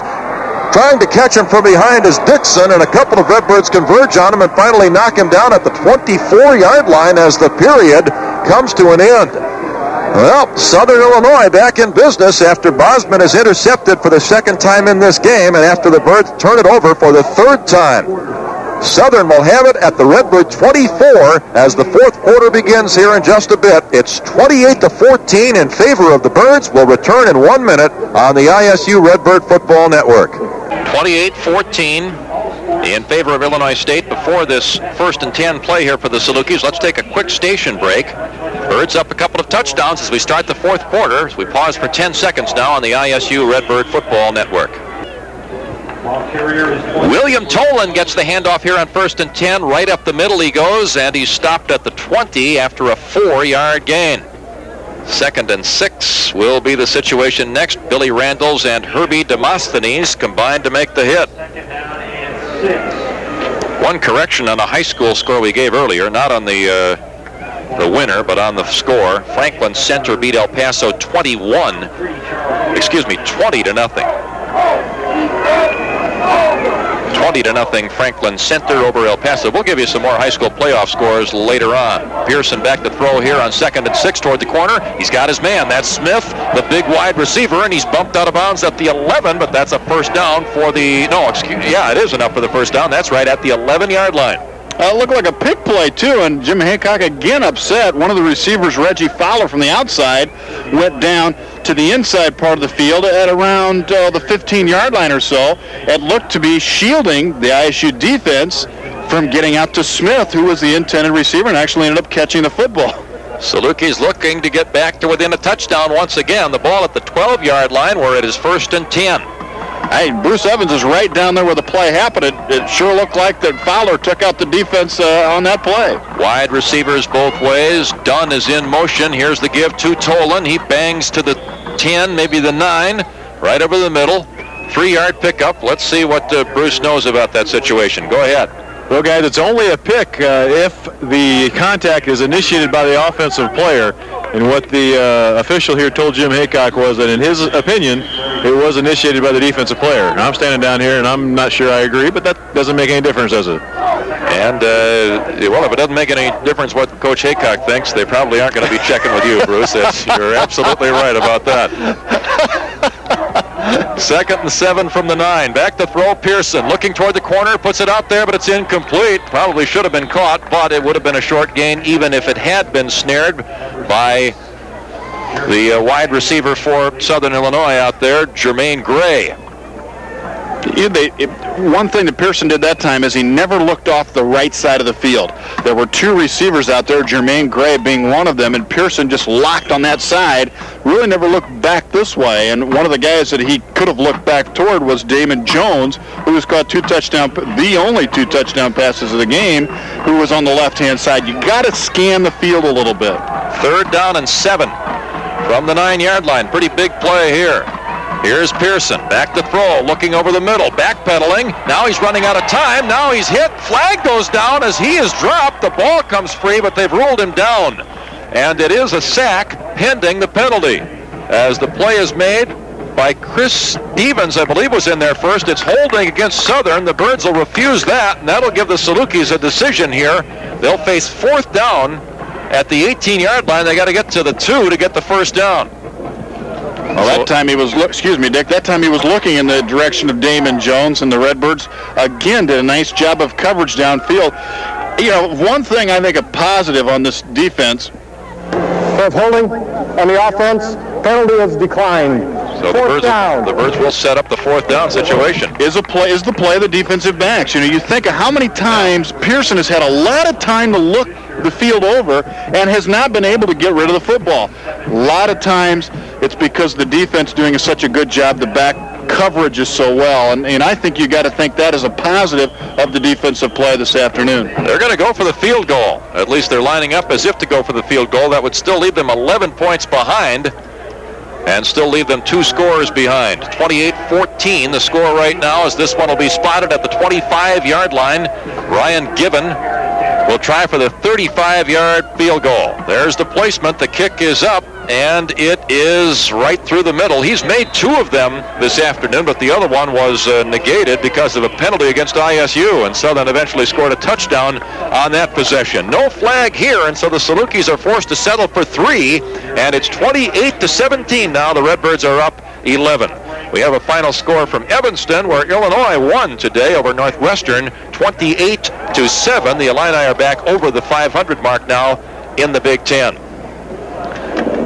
The uh, Birds still up by 11, 13:08 now left to go in the ball game. There's our first field goal of this contest. The Redbirds not out of the woods yet, but it was very significant there that they were able to hold the Salukis to the field goal rather than the TD. Yeah, no question about it. That could play uh, a very big part in, in the remainder of this ball game right now. Kickoff coming up for Bohannon and the Redbirds, who've been excellent on returns, both punts and kickoffs, and in one case, an interception return. We'll try and do it again here and give the offense good field position. It's been a long game. We're going to be going well over three hours before this one is over with. We're only about 22 minutes away from the three-hour mark right now. There's a basketball scrimmage here. That's going to be over by the time this game. It may be underway before this game is over. Oh man! It's scheduled to start at 5 o'clock. Here comes the boot for Bohannon. He squibs it, and it bounces over Percy Scott. Now it's taken by Dwayne Butler at the 30. He gets to the 35-yard line. Well, they didn't want to have the big return this time, so they squibbed it, and uh, by doing so, forfeited at least some field position. The Birds start at their own 35-yard line. Dwayne Butler loved that. Yeah, well, he'd love to return kicks. Oh yeah. You know, Dwayne Butler, he was a guest on the Jim Heacock show this past Thursday night. He loves to do anything. He told me he was a pole vaulter in high school. You know, he, he just likes to try different things. Wouldn't you like to do that? I mean, as long as I knew I wasn't going to get hurt, I'd like to see what it feels like to be slung up in the air. You know what? He said his last pole vault was the one where the pole broke. Yeah, that'd be He- my last hit. He didn't do it after that. I don't blame him. You know, if they had like some safety harness on me so I know I wouldn't get hurt. Yeah. Well, this play blown dead because of a penalty. The Birds had given it off to Will Hill, but apparently Illinois State moved in the offensive line. Red ball. False start. And there's the call by Bill Etzler, who is Yo. boy, he may have laryngitis by the time this Way to go, is Bill. over. with. Hope you have a nice ride home, buddy. Now, come on. Just Oh, because I'm he's calling a lot of penalties I know, I know. doesn't mean there aren't some penalties out there. Oh well, yeah, you know. It's, it's- okay, I'll stop. I got to get myself out of this uh, mentality right now. There you and, go. uh, Regroup and let's Regroup. Let's do it right here for Okay. the final 13 minutes and one second. Birds up 28 to 17. They face first and 15 back at the 30-yard line. In motion, Maceo Rainey. And the give to Hill. Up the middle, there's a bit of a hole. Crashes out across the 35 to the 36-yard line. Hendricks put a pretty good stick on Hill, but actually it kind of went the other way, too. Uh, you know that the offensive line for Illinois State doing just a great job all game long. I think he's Will Hill is getting through that that first initial initial surge cleanly, very cleanly, and he's putting some hurt on defensive backs and linebackers when he's getting there, and that's you know that's a good five yards past the line of scrimmage. So you've got to give some credit to if it's the first teamers or second teamers doesn't matter. That offensive line has really played solid all game. There are still three second teamers in there if you count Corey Mackey as a second teamer. As the rollout by Bosman, he gets rid of it to Rainey at the 40, 45 yard line. He's across the 50, and he's going to be stood up and dropped at about the 48. And it almost took the whole Southern defense to finally put Maceo on the turf. Great effort by the junior fullback, Maceo Rainey. That was the same play on which they scored the touchdown, and both times Bosman has had a man right in his face as soon as he starts rolling out to the right, which means he's got to get rid of that thing in a hurry. And this time he put it right on the money to Maceo Rainey. and Bosman got planted into the turf after he threw it. And and I thought for a minute Harold Etheridge was going to get planted over here on the sideline by one of the officials because he came storming out on the field, had the headset off, and was a big stare down by the linesman just saying, "Get back where you belong." First and 10 for the Birds at the 47 yard line. And the give to Maceo straight up the middle through a couple of tacklers, and now he's hauled in from behind, but not before he reels off another 10 yard gain or so. The Birds running the football effectively as linebacker Tommy Anderson finally made the hit there. It is enough for a first down. I'd like to have Gary check and see how many rushes Illinois State has had of, you know, let's say six or more yards. I mean, I can remember four or five 10-yard gains on first down. Been more in this game, I would guess, than any other game so far this year, unless it was the Washburn game. First and 10 for the Birds at the 37 yard line. Gary tells us there have been a dozen running plays of six yards or more for the Birds, and that's quite a few. Bosman to Hill. Can he get at least six? Yep, he spins away at the 30 and crashes to the 27, 26 yard line. He's close to a first down. He almost picked up 10. There's 10 more again. And, and uh, okay, there's 13. Gary, how many total rushing yards for Maceo, or rushing attempts for Maceo and Will? Just those two guys. So there's 13 out of 28 times they've rushed for over six yards. Yeah. And I would imagine they're the only guys to get more than six or. or uh, okay. Dixon had that end around play, and so that was a 12 yarder. So they have 12 of the 13. So 12 of 28 plays have pretty good produced at least six yards. Yeah. On second and less than one, the Birds will be happy to get one here as they have their short yardage formation. Will Hill is stood up near the line of scrimmage, did uh, surge forward just a little bit, but maybe not enough to get the first down. But, you know, I, did you see how they stepped up there defensively again, Dick? I, I, you know, I know maybe this is the wrong time to do it, but boy, you're out here at the 25-yard line, hit that thing, and let Ochterberg get behind those guys. I'm Whoa. sure that's something that the Birds have noticed, and uh, they may use that later if they have an occasion to. Right now, they're up 28 to 17, 10 and a half minutes to go in the fourth period. They did not get the first down. In fact, maybe lost a half yard there, and they've got third and a little bit more than one to go. And now a timeout has been spent by the Birds. I think this is the first time that either team has called a timeout in this game, and it doesn't come until 10:20 to go here in the contest. 28-17, the Birds are on top, and we'll continue in just a minute on the ISU Redbird Football Network. 28-17, Birds on top by 11. We're told that Will Hill has eclipsed his career high as far as rushing yardage for a game is concerned. He's up to 84. His previous high 71 against Hofstra last year. Third down and about a yard here for the Birds.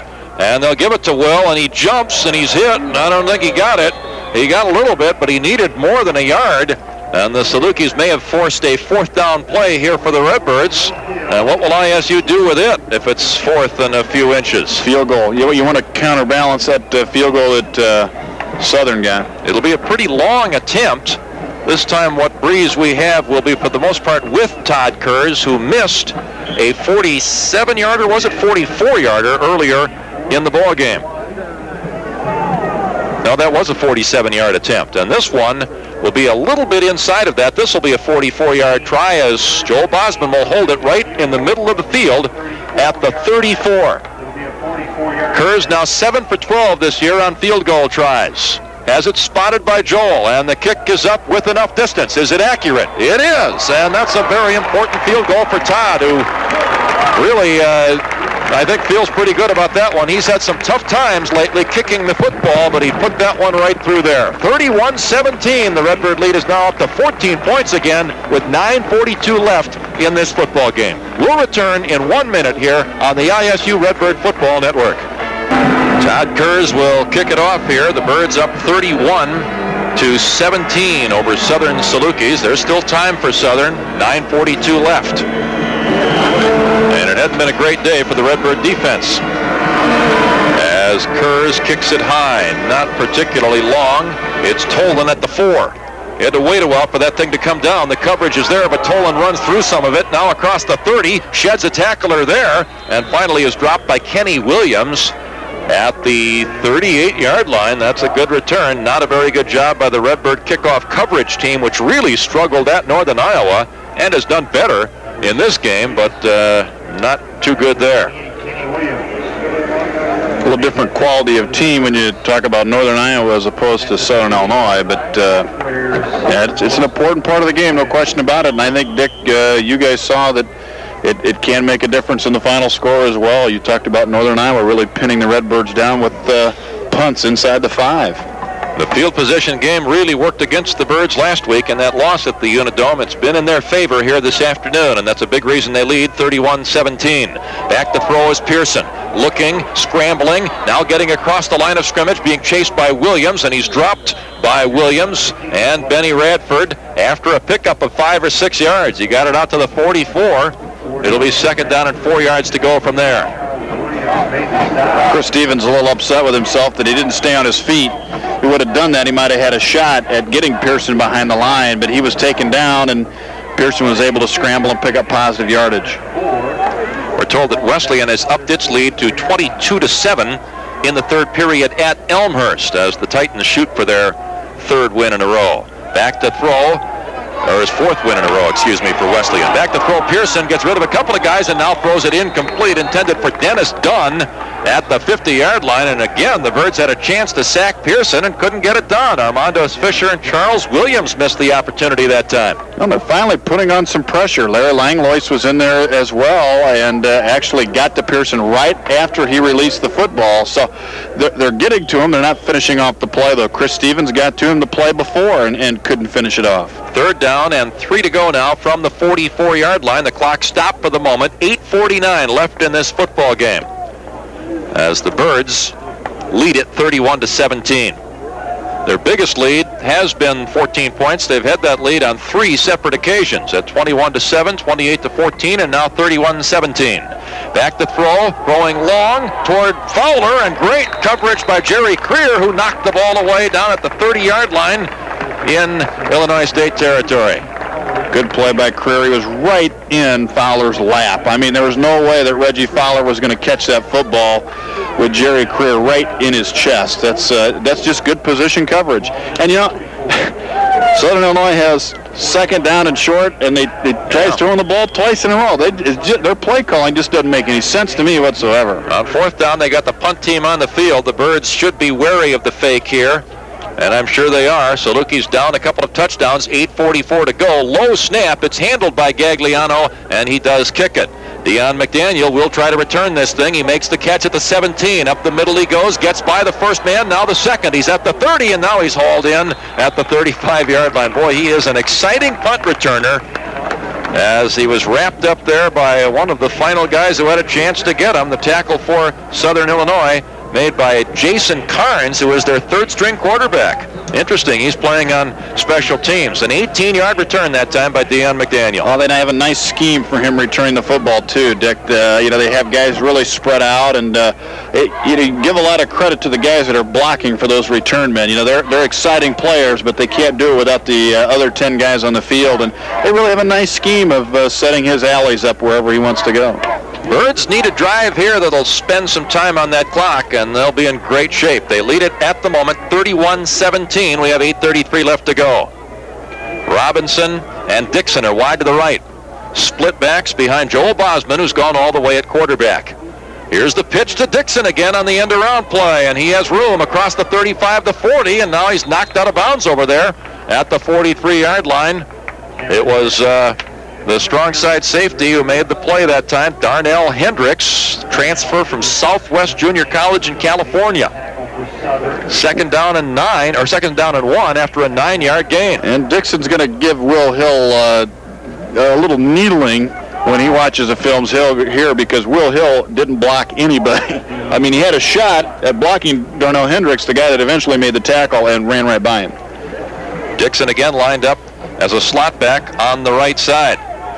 Robinson outside of him. This time it's a straight handoff, or yeah, straight handoff up the middle, and Rainey is not able to get the first down. The Birds on second and one, trying to produce that first down, couldn't get it. They'll go on third and one as Rainey was stuffed by Seaman, the linebacker. That end around play to Dixon was put into the playbook, at least was not used uh, for the first time this season until last week against Northern Iowa, and the Birds have used it three times in this game and have run a fake off of it at least once. So it's kind of helped open up the Redbird offense. ISU needs a bit more than a yard here. They lost a half yard on that last play. And here's the pitch to Will Hill. He gets outside, now runs inside a block and gets the first down. Good, hard sweep by Will Hill to the right side. He's tackled at the 48-yard line, and it's first and 10 from there for the Birds as the stop for Southern is made by Norman Harris, a reserve defensive back from St. Louis. You know, this combination of Will Hill and Maceo Rainey, to me, they seem to complement each other better than any combination we've had this year. The, I mean, these two guys, it, they're very comparable. You know, I think you could reverse their, their jerseys and you really wouldn't be able to tell them apart pretty much. They have the same talents. They catch the ball. They're able to run inside, run outside. I, I think they're doing a nice job of complementing each other today. Well, they've been the two fullbacks most of the year, but now Will lined up a tailback because of the injury to Hickey Thompson, as it's Hill who gets the call again, and he spins his way across midfield and is stopped after about a six-yard gain. The Saluki tackler that time, Arglista Scott, the freshman out of Chicago. Second and four for the Redbirds, who continue to lead it by two touchdowns here with now seven minutes to play in the football game. We're told the Redbird volleyball team has won its opening game at Evansville, 15 to 5 the score. Birds looking to bounce back from that loss at Bradley earlier this week. Second and four the situation. Rainey in motion and the pitch to Hill and he finds room over the right side, dives out to about the 40 and it looks as though he's got enough for the first down, just barely. It is a first down. Boy, again, they measure there. I mean, they, they indicate first down without the measurement, and it, it looked pretty close. Now, come on, Dick, getting that positive frame of Oh, mind. I'm sorry. I'm sorry. Remember, we're changing. I'm uh, going down that path you're, myself. you're going now. down the Swearingen path. That's easy. You know, I can drag people down with me, but I'm I'm But- trying to turn over a leaf. Been hanging around too long with you. to find some new friends. First and 10 at the 40-yard line. Nah, it's more exciting this way. in Southern Territory. The Birds trying to hang on to a two-touchdown advantage. Here's the give to Hill. He staggers at the line, now finds a hole, blows by Seaman, who missed him, and gets to the 34-yard line. That's a six or seven-yard pickup. Second and three is coming up, and now we're down to 6.05 to play in the game. This is the kind of drive you called for, Dick. Just uh, kind of keep it on the ground, use up some clock, move it down the field, and uh, you know, I think Southern's helping a little bit. They're, not very good tacklers. Uh, that time, Seaman, who is a linebacker, you would assume a pretty sure-handed guy, no contest. Will Hill just ran right through him. Give some credit to Will Hill, too. Good hard running. He's over 100 yards for the game now at 104, according to statistician Gary Walter. He gets the pitch this time, sweeps to the left, knocks heads with one tackler, and gets the first down as he got the better of that collision, bounced forward across the 30 to the 29. The guy who made the stop was that very busy strong side safety for Southern, Darnell Hendricks. It's first and 10 birds at the 29-yard line. Will Hill tapping his helmet saying, I need a breather, and I don't think anybody's paying attention to him over here on the sideline. I like the way that he caught the pitch out that time and squared up right away. Did you notice that? He squared his shoulders and went straight up the field and got his momentum going north and south, and that enabled him to push that defender back. We mentioned this is a career high for Hill as far as rushing yardage is concerned. It is as well for Maceo Rainey, who has 72 yards at this point. This is Kevin Dixon in motion here to the near side. The give is to Will up the middle, not as much this time, although he boy he runs hard again and forces four or five guys to take shots at him before he goes down. Yeah, you worry a little bit when uh, a player says, you know, hey, I, need a blow here. I need to come out, and, and then they give him the handoff. Look at him again. He's tapping his helmet saying, guys, I, I'm, I'm run out of gas here. Look, he finally just said, come on in for me. and they said, no, stay out there. Yeah, there's Chris Okay. Moore now coming onto the field. The former East St. Louis senior high school player will replace Will Hill. And Hill gets a nice hand as he trots off the field. Hill from St. Louis, across the river from where Chris Moore grew up. 31-17, Birds up a couple of touchdowns, now facing a second and eight at the 27. The give is to Chris Moore, nice hole up the middle. He stutters there, gets to the 20, fights hard to get to about the 19, and Chris is close to the first down. I'll tell you, any running back would like to run behind this line today. They are just opening up some huge holes, and at the same time, Southern Illinois not doing a good job of finishing off their play defensively either. So it's uh, it's a, a running back's heaven right now. They're picking up huge chunks of yardage anytime they get their hands on the ball. The starting five back in there in that offensive line as we see Willie Ross at that right tackle position, John McAvoy at right guard, and Dave Connell at left guard. Bruce Barrow and Andy Zebarth are the others out there for this series. The gain by Moore was not quite enough for the first down. It's third and less than one with the ball at the 19-yard line. We're down to four minutes to play in the game now, and the Birds up two touchdowns over Southern, and that lead looking more comfortable every moment here as Bosman again with a quick snap, a uh, call that he makes at the line of scrimmage with a tap on his center's backside, gets the first down with the quarterback sneak, and he got plenty of yardage. Now they're going to mark him down at the 15. He kind of skidded forward to about the 12, but they say he was really down at the 15. That's still about a four-yard gain, and it's first and 10 from there for the Birds. Well, what happens is you have defensive linemen who are reacting to the offensive lineman in front of them, and when you only have the center moving, and if there's nobody over the top of the center, everybody is pretty much standing around, and that's that's how that play's been effective. Birds on the move here, looking to increase the touchdown or the lead past two touchdowns. They give to Chris Moore. He spins across the 15, gets to about the 12. It'll be second and seven from there. Southern does have all three of its timeouts remaining, but uh, their situation is growing hopeless here rather quickly. Uh, yeah, they still need two scores, and uh, as you said, they're they're running out of time here. The Redbirds in, in good position to score again. If they would do that, they'd need three scores in, wouldn't they? Uh, if they, if even if the Birds just get the, field field goal, goal, yeah. they will need three scores. That's right. They would be down 17 in that situation. Second and seven here with now under three minutes to play. One wide receiver, that's Dixon. He's in motion back toward the middle. The quick pitch to Chris Moore. Great block out there as Chris crosses the 10 and is stopped shy of the first down at about the six-yard line. The uh, block out there on the side executed by Maceo Rainey to give Moore about five more yards. He didn't quite get the first down. It'll be third and one coming up for the Birds. This is exactly what the doctor ordered too, Dick. Just uh, you know, keep it on the ground, keep the chains moving, keep the clock rolling. I think this is really the only play in this series that has stopped the clock, isn't it? We we needed this too so we could get to the basketball scrimmage in time. Well, I want to go see the baby. oh, that's right. Yeah. Here's another sneak by Bosman, and straight ahead he goes to the three-yard line. Again, the Birds executing that silent signal at the line of scrimmage on third and one, and Bosman sneaks for about four more yards, make it three yards to the three, and it's first and goal from there. Joe Bosman getting some rushing yardage in this game. He now has plus 20. He was sacked only once back in the first period. And so the Redbirds piling up some running yards in this game, something they were not able to do against Northern Iowa last week, nor really against Buffalo. It's been mostly passing, which has produced the uh, Redbird offense here lately. First and goal from the three, and the give to Chris, and he bangs to the one and is stopped shy of the end zone there. And it'll be second and goal from that point.